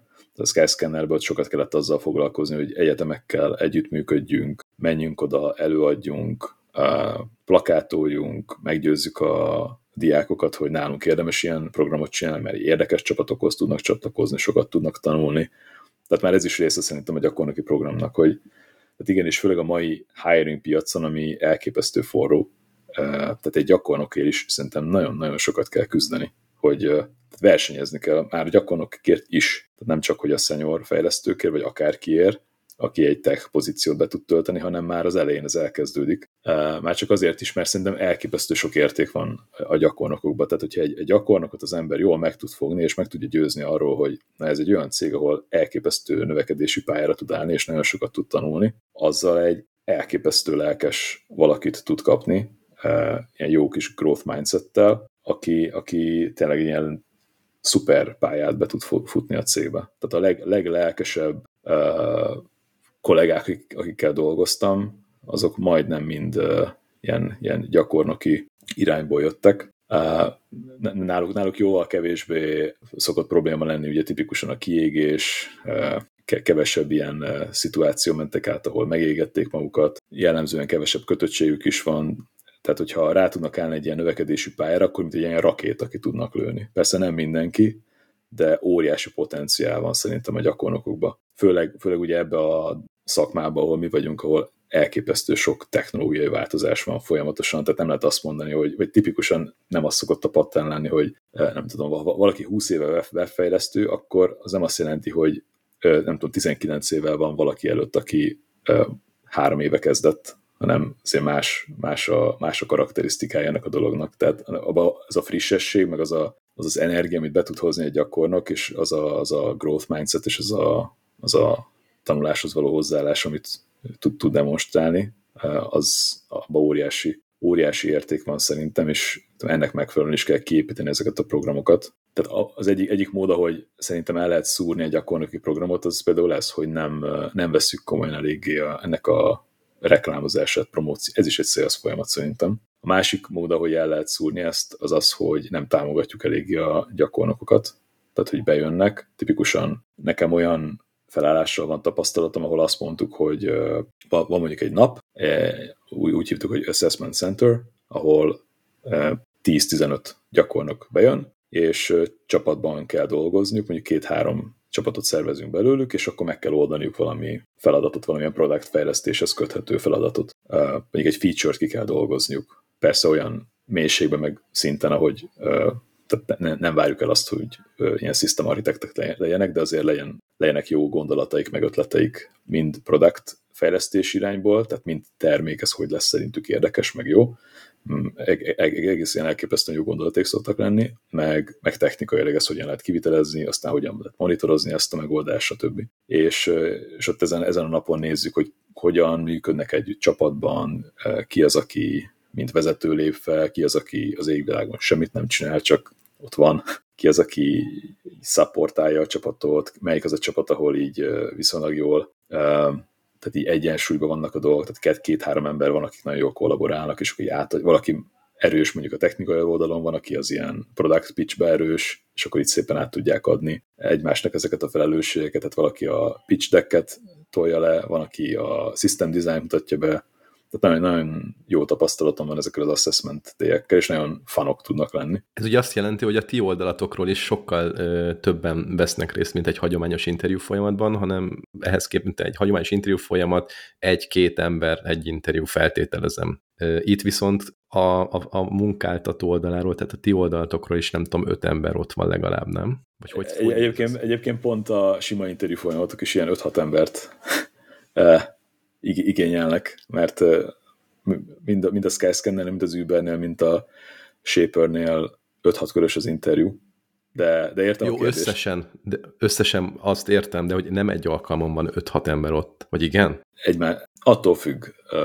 Egyébként a product manager interjúk olyanok, de egy engineering interjú az valóban olyan, hogy ilyen, szek, ilyen szekvencia, tehát hogy van két tech kör, van két kultúrára fókuszáló kör, ott nyilván tipikusan vagy egy interjúztató van benne, vagy kettő jellemzően valaki shadow valakit, de, de valóban ott nem egyszerre, mint egy ilyen committee van jelen. A, a product managereknél van most nálunk shaper ez a felállás, ahol minden funkcióból van valaki, és akkor mint egy ilyen committee interjúztatunk, azért, mert egy PM-nek gyakran kell ilyen fórum előtt így helytállnia, vagy gyak, gyakran kell így elő, mérlegelni különböző funkcióknak a inputjait, meg meggyőzni őket, stb. De, de kicsit elkanyarodtunk, de igen, a kérdésedre válaszolva, igen, ott van egy ilyen interviewer pool, mert ez nem, nem a legjobb megnevezés, de ott valóban többen vagyunk, és akkor én átlapoltan a végén így beszélgetünk, a, tehát a projektmunka projektmunkát követően beszélgetünk mindegyik kandidéttel, és akkor tipikusan egy technikai kört és egy kultúrakört futtatunk, egy több interjúztatóval, kicsit, kicsit így átlapoltan, úgyhogy beleférjünk az, az egy napba. És utána ugye megszületnek a döntések, hogy ki az, akivel szeretnénk tovább menni, és ki az, akivel nem, és történik egy ilyen allokációs kör, ahol különböző csapatok tipikusan kapnak e egy, maximum kettő, de tipikusan egy, egy ilyen internt vagy graduate-et. Az, azért csak ennyit, mert az az elvárás, hogy őre valóban figyeljenek, és, és, és foglalkozzanak vele. És ez a másik pattern, ami, ami szokott történni, hogy ott hagyod a graduate a mélyvízben, és nem, nem, ha nem gondoskodsz arról, hogy legyen jó mentor mellette, még az egész csapat foglalkozzon vele, és segítséget nyújtson, és egy, tényleg egy, egy konstruktív, nem toxikus környezetbe mentor mellett tudjon növekedni, és megadjuk neki a, a supportot, hogy, hogy ez nem valósul meg, akkor hát akkor ne, nem támaszhatunk túl nagy elvárásokat, e, sajnos az, a, a, a kimenetelt illetően az egy elég, elég nagy fél tud lenni. Mekkora befektetés, és mekkora az, a, az az időszak, amikortól már produktív munkát vártok el, akár egy gyakornoktól is? Akár az első naptól, és most kérdezem, hogy mit én mob programming, ilyesmit használtok-e, mert az már egyfajta produktivitás rögtön, vagy, vagy mi a megközelítés? Hát erre nehéz általános választ mondani. E, én sok olyan gyakorokkal dolgoztam, akik már az első hétben hogy, hogy fogalmazok, teremtettek értéket, ez kicsit... Eh, ne, értem. Mondjuk, mondjuk azt, hogy teremtett. Ez gyakorlatilag mit jelent az, hogy már uh, deployoltak productionba. Tehát mondjuk azt. Mondjuk az szép. Ugye én olyan, uh, olyan közegekbe dolgoztam, ahol ez, ez nem egy nagy dolog. Tehát uh, naponta többször megy ki production deploy.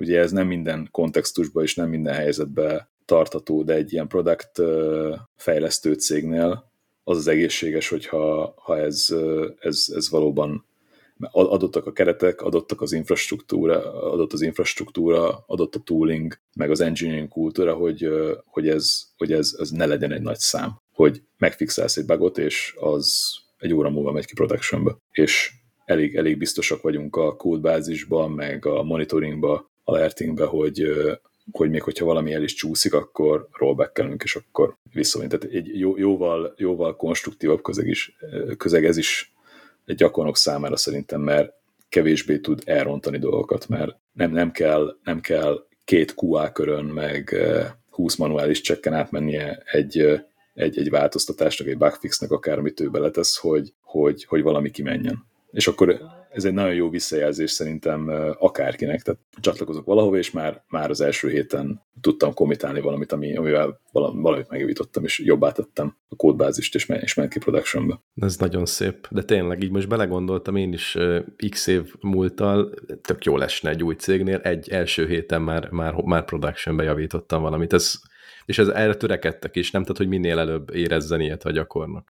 Mindenki. Ez igazából nem is gyakornok specifikus, ez teljesen, teljesen általános, hogy bármelyik product csapatban, hogyha jön egy új, új hire, ez, ez, ez, ez egy cél, de ez nem is egy olyan cél, amire nagyon így úgymond figyelni kell, mert ez, ez tipikusan meg szokott valósulni. De ez ugye meg kell úgymond ágyazni. Tehát ez, ez már úgy kell építeni a, a, az engineering szervezetet, hogy ez, hogy ez, ez ne legyen egy nagy, egy, ne legyen egy magas léc, hogy, hogy valaki valaki egy kis pull requestet már rögtön az első héten be tud tenni. Ez, ez rengeteg munkát kell beletenni minden oldalról, tehát kezdve azzal, hogy egyáltalán ne az legyen maga egy hét, hogy a, a developer environment-et setupolod. Ezzel már többször megégettem magam, meg sok olyan projektben volt részem, ahol ez óriási probléma volt, hogy egyáltalán összerakda a projekthez, vagy a projektekhez az, hogy egyáltalán forduljon a projekt. Nem, hogy deployolj valahova, hanem egyáltalán összerakda a környezetet. Ez manapság ugye már kicsit kevésbé problémás ugye a Docker világban, meg a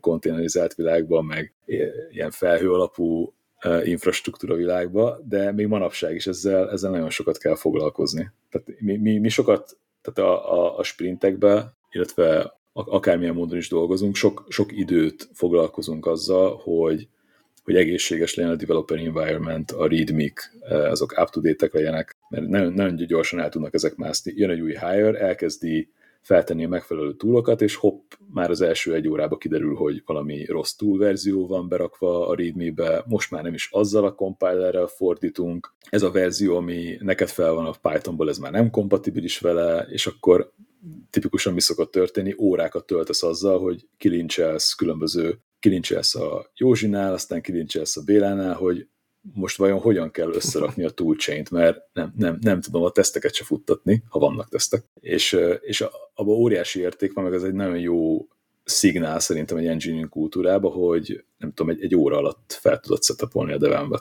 Persze kis túlzással mellett, hogy egy óra alatt nem tudom, az X kódot szeded le, de, de azt hiszem érted, mire gondolok. Értem, Tehát, abszolút. Három, három parancsal lehet, hogy arra várni kell, de három parancsal command line-ba össze tud rakni mondjuk és legalább mondjuk a tesztek fussanak, meg le tud fordítani a projektet. Mert ha ez önmagába egy hét, akkor nyilván nem fog már működni az, hogy, hogy, hogy productionba tudj valamit tenni. És ez ben van mindenkinek a fejében, hogyha egy olyan folyamat részen dolgozik, ami nem tudom én ezt a startup SH-t lefuttatva ugye változtatni kell rajta, akkor ez ott is, hát vagy automatán változtatódik, vagy egyébként tudja, hogy azon majd akkor változtatni kell, mert ez az alapsetupot is ért, érinti. Tehát van valami dependenciagráf, vagy van valami olyan dependenciagráf, ami még ráadásul automatizálva is van. Hát ez, ez nagyon, én azt gondolom, hogy ez nagyon technológia, meg kontextus függő, megint ezt kell minden kérdésre mondhatnám, mert például tudok konkrét példát mondani, hogy ez, ez hogyan jelenik Aha. meg. Az Uberből is tudok mondani példát, meg a még mondok talán az Uberből először. Nézzük. Az, az Uber az azért érdekes, mert ugye egy big tech cégnél ugye elképesztő sok mérnök van, és nagyon sok csapat van, és nagyon-nagyon különböző területeken tudnak ezek a csapatok dolgozni. Tehát vannak olyan, tipikusan ilyen product vertikumokra vannak felépítve a csapatok, tehát mondjuk a, van, mondjuk az Uber Eats, és abban az alkalmazásban egy vertikumon azt értem, hogy egy, egy teljes feature-t ownolnak end-to-end. Tehát a backend infrát, az appos függőségeket, tipikusan három-négy app is szokott lenni, tehát van egy app a, az étteremnek, van egy app a futárnak, van egy app neked, van egy, nem tudom, van egy céges B2B app, meg hasonló, van egy weboldal, és akkor van egy konkrét feature, hogy nem tudom, mondjuk te, te csapatod ónolja a tudom, a, a, a promóciós tabot, vagy, vagy mondjuk a rendelési folyamatot. Bár én azt gondolnám, hogy magát a rendelési folyamatot is fel, fel vannak szabdalva különböző csapatokra, de egyszerűsítsük a dolgot, még a teljes rendelési folyamatot, eh, amit a user lát, az end user lát, azt neked kell ónolni. És akkor egy, egy olyan csapatról beszélünk, ahol vannak ugye ez megfelelő backend engineerek, frontend engineerek, app engineerek, PM designer, data scientist, akárki, tehát egy ilyen cross-functional uh-huh.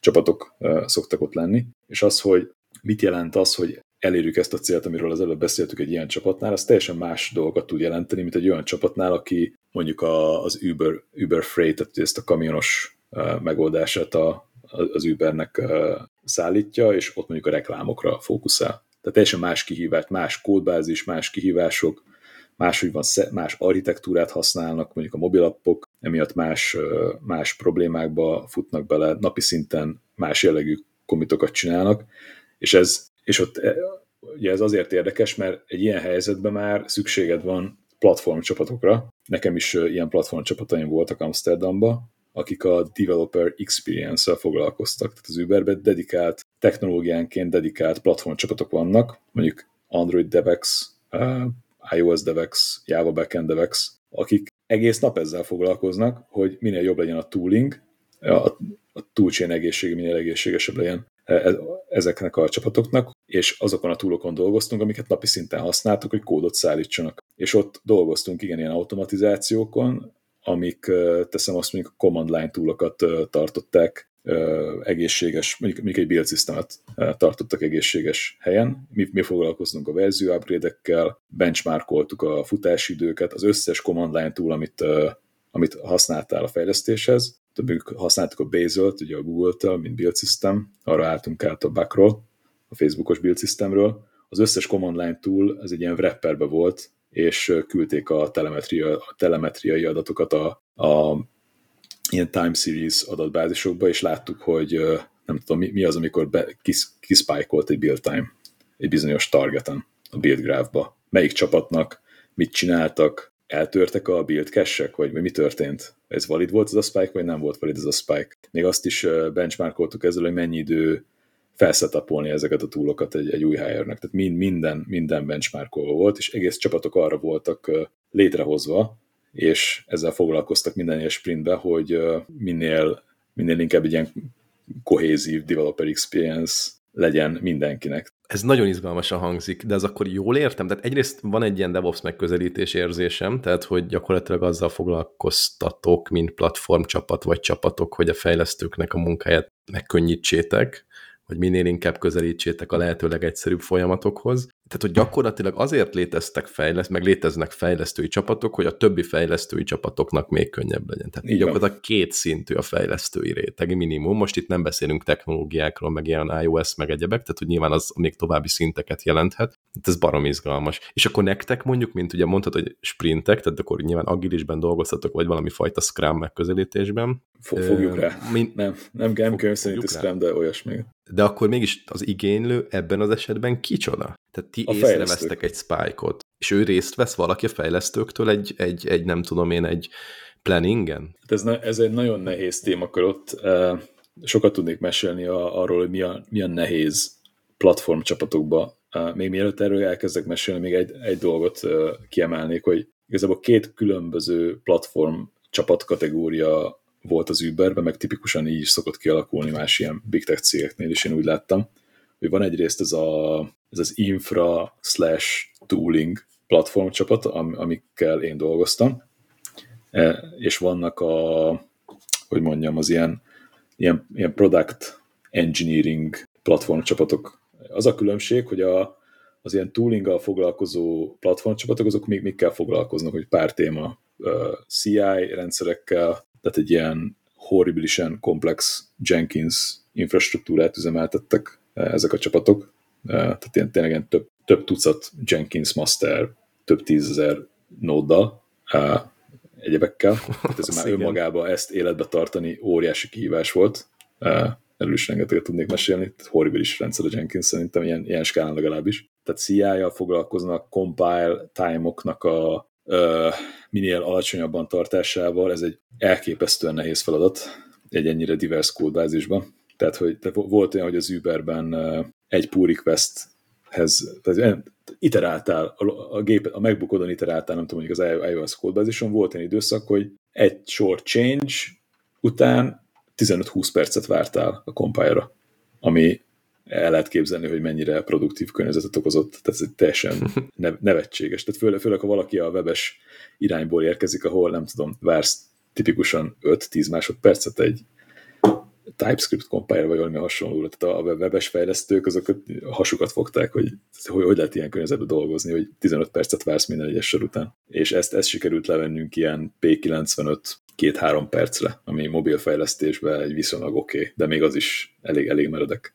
Tehát ezek, az, az, az, és ez rengeteg túl fejlesztést igényelt. Voltak a Palo Alto irodákban compiler engineer arcok, akik a LLVM-be submiteltek patcheket, tipikusan Uber-specifikus problémákat és optimalizációs kéréseket megoldó.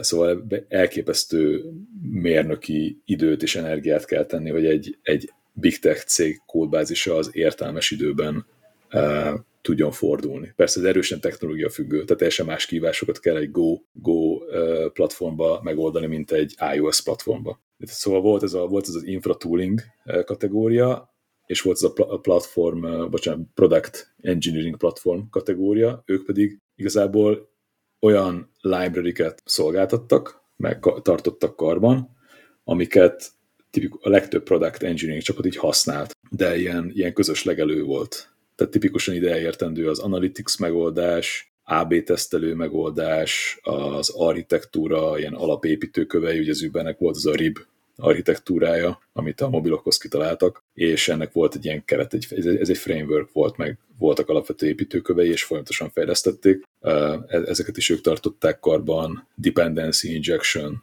framework in-house dependency injection frameworkünk volt, stb. Tehát ezek a, ezek a common concern amik, amiket mindenkinek használni, lokalizációs megoldások, ugye i18-en, stb. ilyenekre kell gondolni, és ő, ők főleg ezekkel foglalkoztak. Tehát ezek a, ezek a build graph-nak a gyökere körüli uh, dolgok, amik a legtöbb build target így függőségként ott van. És akkor ezek mellett voltak, erre, erre ezekre ráépülve a, a product engineering csapatok, akik, akik használták a, a platform engineering csapatok által nyújtott túlokat, infrát, libeket, és az volt a cél, hogy ők minél hatékonyabban tudják végezni a munkájukat. És a, kérdésedre válaszolva az eredetire, a, a, a, az, ügy, az ügyfél vagy a user ezeknek a csapatoknak az gyakorlatilag a product engineerek, akik ezekben a csapatokban vannak, tehát fejlesztők az ügyfelek. Ezt értem, de ezt elképzelni nem tudom, tehát hogy ők dolgoznak bizonyos, és a saját sprintjeikben dolgoznak, nyilván valami fajta feature-t fejlesztenek jellemzően, vagy, vagy javítanak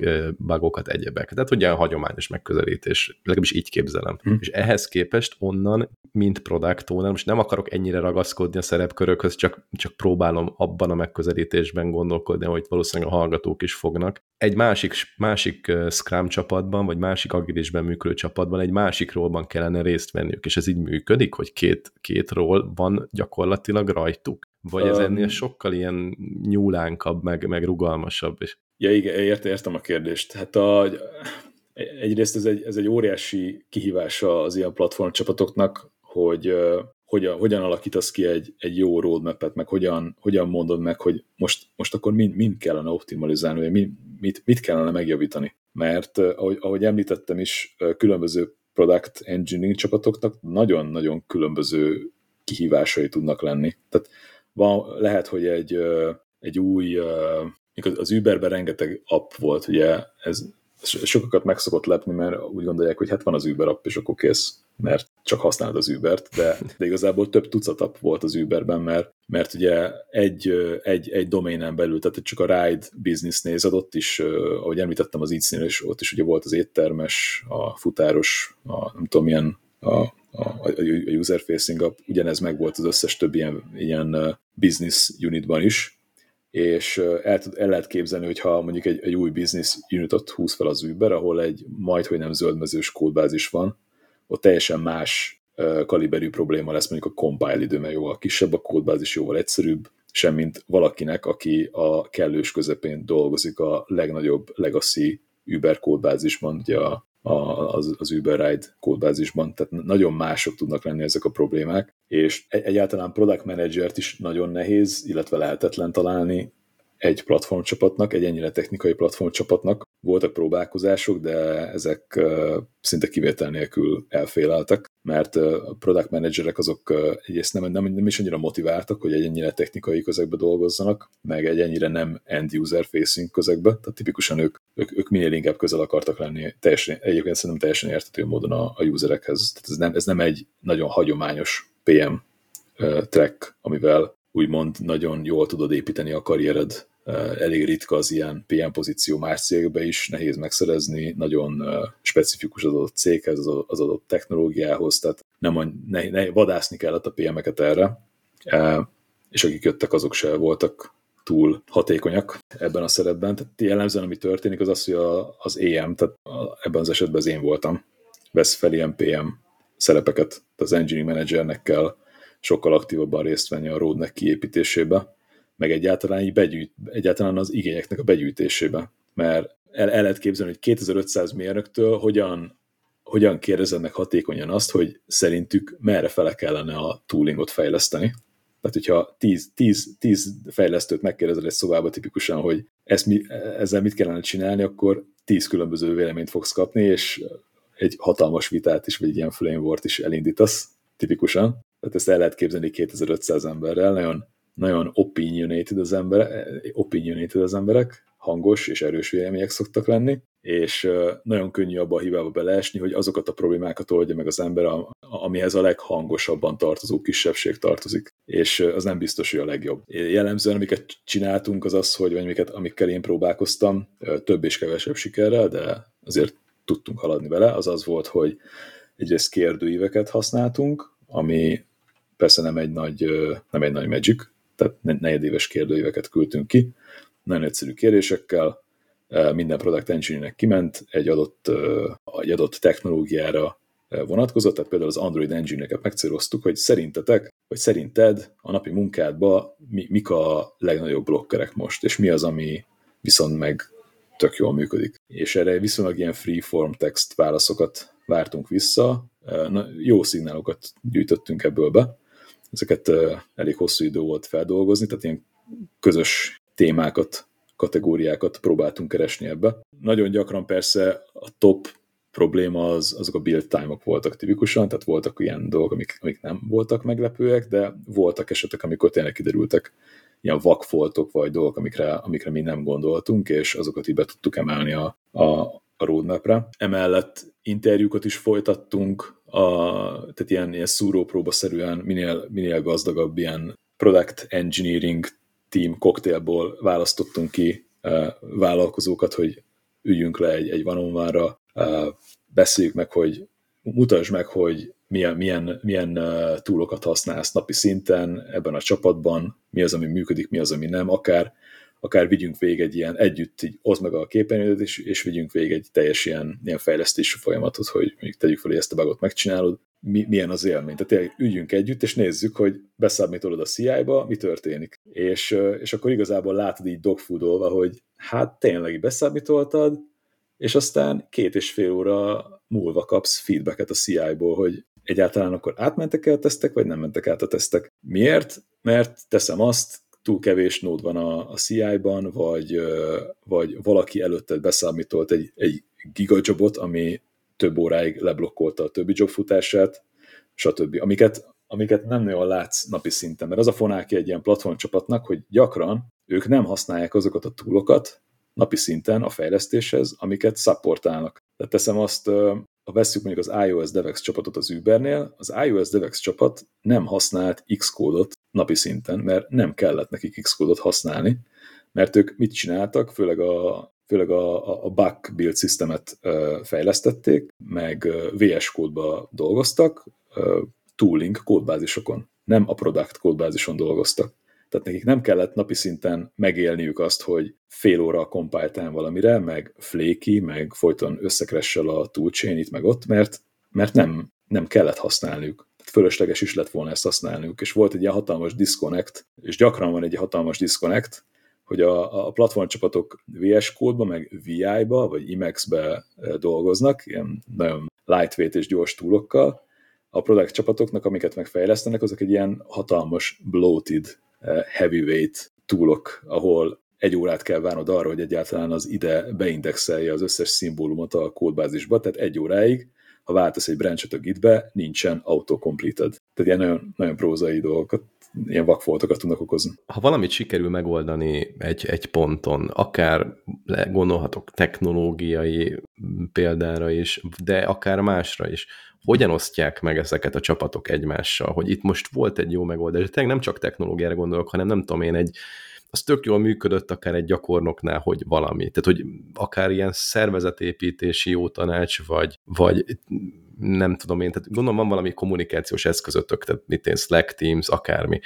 De most nem is erre akarok rákérdezni, hanem, hanem arra, hogy ilyen szakmai közösségek alakulnak, vagy így léteznek, ahol, ahol az azonos típusú emberek, tipikusan mondjuk fejlesztők, vagy, vagy TypeScript fejlesztők, vagy akár iOS fejlesztők tudnak eszmét cserélni? Vagy ezek inkább ilyen egy-egy megkereséseken alapulnak? Um, hát erre megint nehéz kicsit általános választ adni.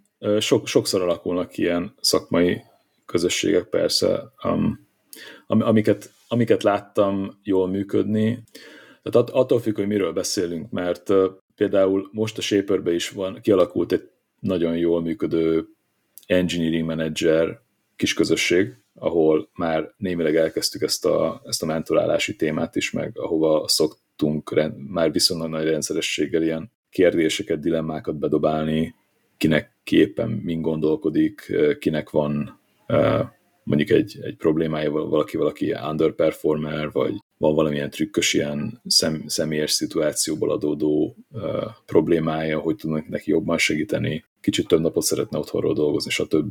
Tehát ott egy elég jó ilyen support group alakult ki. Szakmai oldalon is uh, ezek főleg ilyen, ilyen grassroots movementek, én úgy látom, tehát ahol van, ez tipikusan az szokott lenni a pattern, amit én látok, hogy van valaki, aki nagyon elkötelezett, meg nagyon hisz, meg szereti az adott technológiát. Például most van egy uh, staff engineer uh, illető a shaper aki imádja a funkcionális programozást, meg a kategória elméletet és más egyéb ezt kapcsolódó dolgot, és ő, ő, ő elindított egy ilyen, egy ilyen közösséget, ahol kicsit ilyen absztraktabb fejlesztői dolgokról beszélünk. Ezek általában egy olyan életutat szoktak bejárni, hogy van egy erős kezdés, egy erős fellendülés, és néhány hónap múlva kiszokott fújni, és aztán megint valaki elindítja ezt, és aztán megint van egy erős kezdés, tehát ilyen, ilyen hullámokba szokott ez, ez jönni, mert meglepően sok energiát kell abba beletenni, hogy konzisztensen, kvázi egy ilyen, nem tudom, meetup-szerűen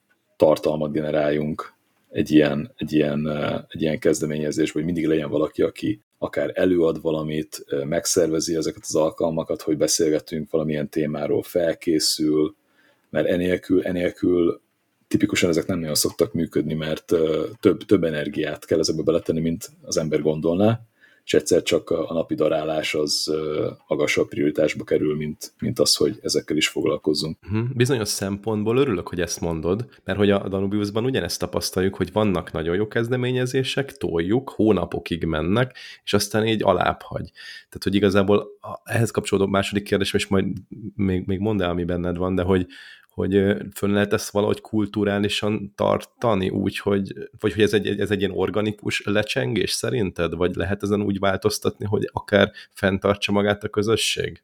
Mert mondom, ugyanez a tapasztalatunk nekünk is, mint amit most mesélsz te. Hát figyelj, én, én most erről úgy gondolkodok, hogy ez nem is feltétlen baj. Tehát ez nem, nem kell mindenre, tehát minél több évet tudok magam mögött, annál inkább azon a, annál inkább azt vallom, hogy minél kevesebb processzel és minél kevesebb ilyen mesterséges kerettel oldjunk meg dolgokat. Tehát nem, nem kell mindenre nem kell mindenre processz kitalálni, és azonnal, azonnal, azonnal berakni egy ilyen, egy ilyen nagyon szigorú keretbe. Tehát akár egy, egy ilyet is nem, nem feltétlen baj az, hogy ezek lecsengenek. Lehet, hogy ez, ez a felgyülemlett ilyen, nem tudom, kreatív feszültség, vagy akármi, ezt, ezt így kérdeztjük egyszer, vannak tök jó beszélgetések, növekednek az emberek, örülni kell szerintem annak, hogy hogy ez elindult egyáltalán, meg hogy tudtunk neki teret adni, meg hogy elég, elég motivált volt az illető, aki ezt elindította, meg elég, eléggé engaged volt, hogy, hogy ezt megtegye. Már önmagában az is érték szerintem, hogy ott az a néhány beszélgetés megtörtént, és tudtunk együtt növekedni, meg, meg. Hogy ezt mesterségesen tartjuk fenn, az, az, az, az nagyon... Én, én nem láttam még ezt húzamosabb ideig ilyen külső incentívák mentén jól, jól működni. Itt uh, szerintem ilyen, inkább ilyen kultúrabeli kérdésre vezetném ezt rá.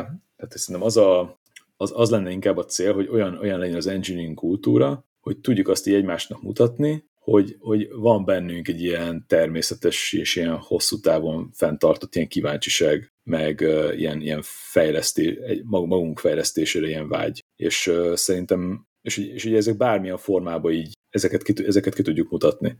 Hogyha az néhány előadás formájában valósul meg, az teljesen jó.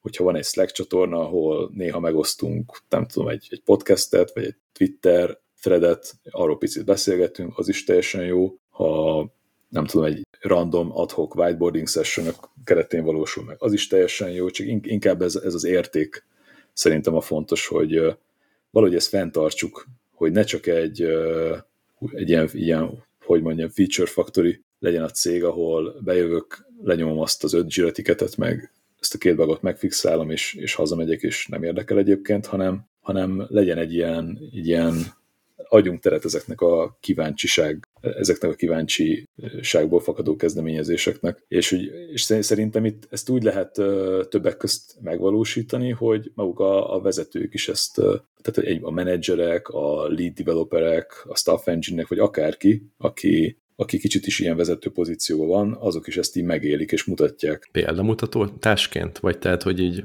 előjárnak ebben? Persze, uh-huh. tehát ezt ők, ők is gyakorolják. Tehát, hogy ne, nekem legalábbis az fontos, hogy, hogy lássam azt, az, hogy akikkel együtt dolgozom, azok, azok így, őket így belsőleg is érdeklik ezek a túlok, technológiák, vagy maga a termék, amiken dolgozunk. És ezt sokféleképpen ki lehet mutatni. Egy, egy jó modell arra az, hogy, hogy ha vannak történések az adott iparágba, vagy nem tudom, mondjuk, mondjuk iOS fejlesztő vagy, és akkor történik a, ugye a VVDC, VVDC vagy bármilyen hasonló nagy, nagy bejelentés, vagy valamilyen nagy Swift release van, ahol bejött a, nem tudom, a async await, vagy hasonló, akkor szerintem ez egy tök jó színnel, hogy látod, hogy ezek így, ezeket így megosztják az emberek, és elkezdenek róla beszélgetni. És a fórum az szinte mindegy, de, de maga a tény, hogy hogy ezzel foglalkoznak az érintettek, és tök jó beszélgetések alakulnak ki. Szerintem az már önmagában egy ilyen elérendő cél lehet. És azt, azt, azt annyira nem, amiatt kevésbé aggódnék, hogy innen, egy ilyen kezdő pozícióból már kevésbé aggódnék, hogy nem tudom, nincsen két hetente pénteken délután kettőtől háromig egy recurring meeting, ahol erről beszélgetünk. Szerintem ennek sokkal, sokkal én ezt egészségesebbnek tartom, hogyha organikusabban jobban megjelenik így napi szinten ezekről, ezekről a beszélgetés. Nem ilyen dedikált idők vannak, értem, értem, értem. Nagyon sok mindenről beszéltünk, kezdünk kifutni az időből, mert nem szeretném a te idődet sem túltolni, meg, meg a hallgatók idejét sem, viszont egy témát még egyszer nem tudok kihagyni, a hibrid működés, koronavírus. Tudjuk-e még gyorsan öt percben ezt, ezt érinteni? Persze. Hogy, hogy mit tapasztaltok? Mi, mi, mi van egyáltalán a ti fejetekben? Mik a célok? Hogyan viselik az emberek? Uh-huh nyilván a home, azt sejtem, hogy a home office működik, tehát hogy ezt, ezt talán kevésbé kell vesézni ebben a, ebben a szektorban, de hogy a hibridre hogy készültök, készültök-e valahogy? Vagy... Igen, igen. Most a napokban alakult ki ezzel kapcsolatban egy, egy döntés, legalábbis a shaper belül. Mi most ennek úgy megyünk neki, hogy kicsit, kicsit a Stripe-hoz hasonló modellben gondolkodunk, tehát uh, szeretnénk létrehozni egy ilyen dedikált remote hubot, vagy szájtot, remotisztánt, és a budapesti irodát azt pedig szeretnénk főleg ilyen coworking jelleggel megtartani. Ez azt jelenti, hogy ideális esetben vagy olyan csapatok vannak, ahol szinte kizárólag, vagy szinte kizárólag remote emberek dolgoznak, vagy pedig szinte kizárólag coworking módon alakítunk ki csapatokat, most jelenleg ugye a Budapesti irodába. Tehát, hogy kerül, kerüljük, vagy másképpen szóval kerüljük azokat a helyzeteket, ahol nem tudom, egy hétfős csapatból négyen dolgoznak az irodából, hárman pedig Európában valahol remote. Mert ugye ez a információs aszimetria, ez nagyon gyorsan rossz patterneket tud szülni, tehát kirekesztetnek érezhetik magukat a remote csapattagok, kevesebb információ jut el hozzájuk ugye a kávézások alatt a beszélgetések és döntések azok jellemzően nem kerülnek rá a Slackre, vagy Confluence-re, vagy bármilyen írásos formában. Tehát azok, azok elég, elég szerencsétlenül tudnak működni. Ezt már több, több felállásból én is tapasztaltam meg. Tehát volt, hogy én voltam ez a remote valaki, aki egy csapatban van, illetve volt az, hogy én voltam a co-located felén a történetnek, és sajnos én is, én is megéltem azt, hogy ez mennyire rosszul tud működni, és hogy mennyire figyelni kell arra, hogy ha mégis, mégis ilyen csapatba kell jól együtt dolgoznunk, akkor főleg a co-located emberkéknek sokat, sokat kell investálni abba, mert nagyon empatikusan kell működniük, hogy, hogy igazán jól tudjunk együtt dolgozni. Tehát igyekszünk ezt most a jövőben minél jobban elkerülni, tehát hogy építjük a szervezetet. Tehát attól függ persze, hogy mit értesz a hibrid alatt, mert amellett, hogy szeretnénk kólókétit megtartani a Budapesti irodát, azt sajnos nem mondhatjuk ki. Korábban sem mondhattuk ki szerintem, de most meg még kevésbé mondhatjuk ki, hogy akkor ez azt jelenti, hogy minden nap be kell járnod, és pont. Belelátsz a fejembe, ezt kérdeztem volna pont, hogy akkor ott akkor mindig be kell járni, de akkor nem? Nem, nem, nem. Most az a, az a hozzáállásunk, hogy van egy default úgymond policy, hogy abból ki lehet indulni, de a csapatok persze eldönthetik, hogy ők máshogy szeretnék ezt. Csak van egy, van egy default hozzáállás, ez pedig az, hogy a szerda az egy work from home day, a maradék napok pedig by default az irodában történnek, de nagyfokú rugalmasság van a csapatoknak hagyva, hogy kialakítsák, hogy nekik mi működik. Például például a support csapat már rögtön mondta, hogy hát nekik ez pont nem annyira jó, mert tipikusan ami szokott történni az az, hogy hétvégén felgyülemlik nagyon sok supportiket, és a hétfő az nagyon, nagyon ilyen fókuszált, ott van, van egy spike, amit le kell gyűrniük, ilyen ticket spike, és az pont jobb lenne, hogyha azt otthonról tudnák csinálni, és nem, nem menne az idő a commute meg uh, tudnának fókuszálni, ugye egy open office irodában jóval nehezebb fókuszált munkát csinálni. Uh, tehát ott rögtön, rögtön mondták reakcióként, hogy ők akkor inkább hétfőt választanák ki erre. Uh, de van, lesznek csapatok, ahol több work from home day van, ez, ez, ez viszont, viszonylag nagy szabadsággal minden mellett is még rá van bízva csapatokra. Tehát igyekeztek azokat a szituációkat kerülni, amikor egy adott csapatnak az egyik része otthonról van, a másik része viszont bentről. Tehát ilyen jellegű hibrid működésre nem igazán készült. Vagy nem szeretnétek ilyet? Igen, igen is, meg nem is. Szerintem a realitás az lesz, hogy továbbra is minden mellett sok olyan eset lesz, tehát egy csapat azt, azt látja, hogy jól tudnak így együttműködni, és ez nem okoz problémát, akkor akár működhetnek így is, de próbálunk arra optimalizálni, hogy ez minél kevesebbszer forduljon elő. De, de persze tehát én, én úgy gondolom, hogy ezt nagyon emberközpontúan kell kialakítani, tehát mindig, minden egyes csapatban, majdnem minden nap van valamilyen különleges alkalom, ami miatt ez, ez nem fog tudni megvalósulni, és ez szerintem teljesen oké. Okay. Tehát lehet, hogy nem tudom, holnap nekem kell menni délután a gyerekért az oviba, jön a gázszerelő, plombálják a vízórát, jön a parkettás, beteg a feleségem, neki kell segíteni, tehát szerintem ezt a fajta rugalmasságot, hogy ez teljesen rendben legyen, hogy, hogy, hogy ezeket tudjuk kezelni, azt, azt, azt továbbra is fenn kell tartani. Tehát az szerintem egy irreális és értelmetlen elvárás azt mondani ilyen top-down módon, így kijelölni napokat, anélkül, hogy lehessen rajtuk módosítani, hogy most mindenki jöjjön be, vagy melyik a work from home day. Ezek nagyon-nagyon kontextus függő döntések szerintem, és ez meg, megint arra vezetné vissza, hogy ezeket a döntéseket, általában véve a döntéseket, minél több döntést, azt érdemes kiszervezni a csapatokhoz, hogy legyenek önjárók, találják ki, hogy ők hogy tudnak a legjobban dolgozni. És ez nem csak abban valósul meg, hogy nem tudom, hogyan implementálj le e, egy új feature-t, meg mi az architektúrája, vagy ezt a bugot hogyan fixáld meg, stb., hanem abba is, hogy mint, mint csapat, hogyan tudunk a legjobban együtt dolgozni. Tehát ezek a, ezek a meta work-related dolgok is fontosak, hogy a, csapat kezébe legyenek, és legyen autonómiájuk ezeken, ezeken, ezeken gondolkodni, és hat, hatni arra.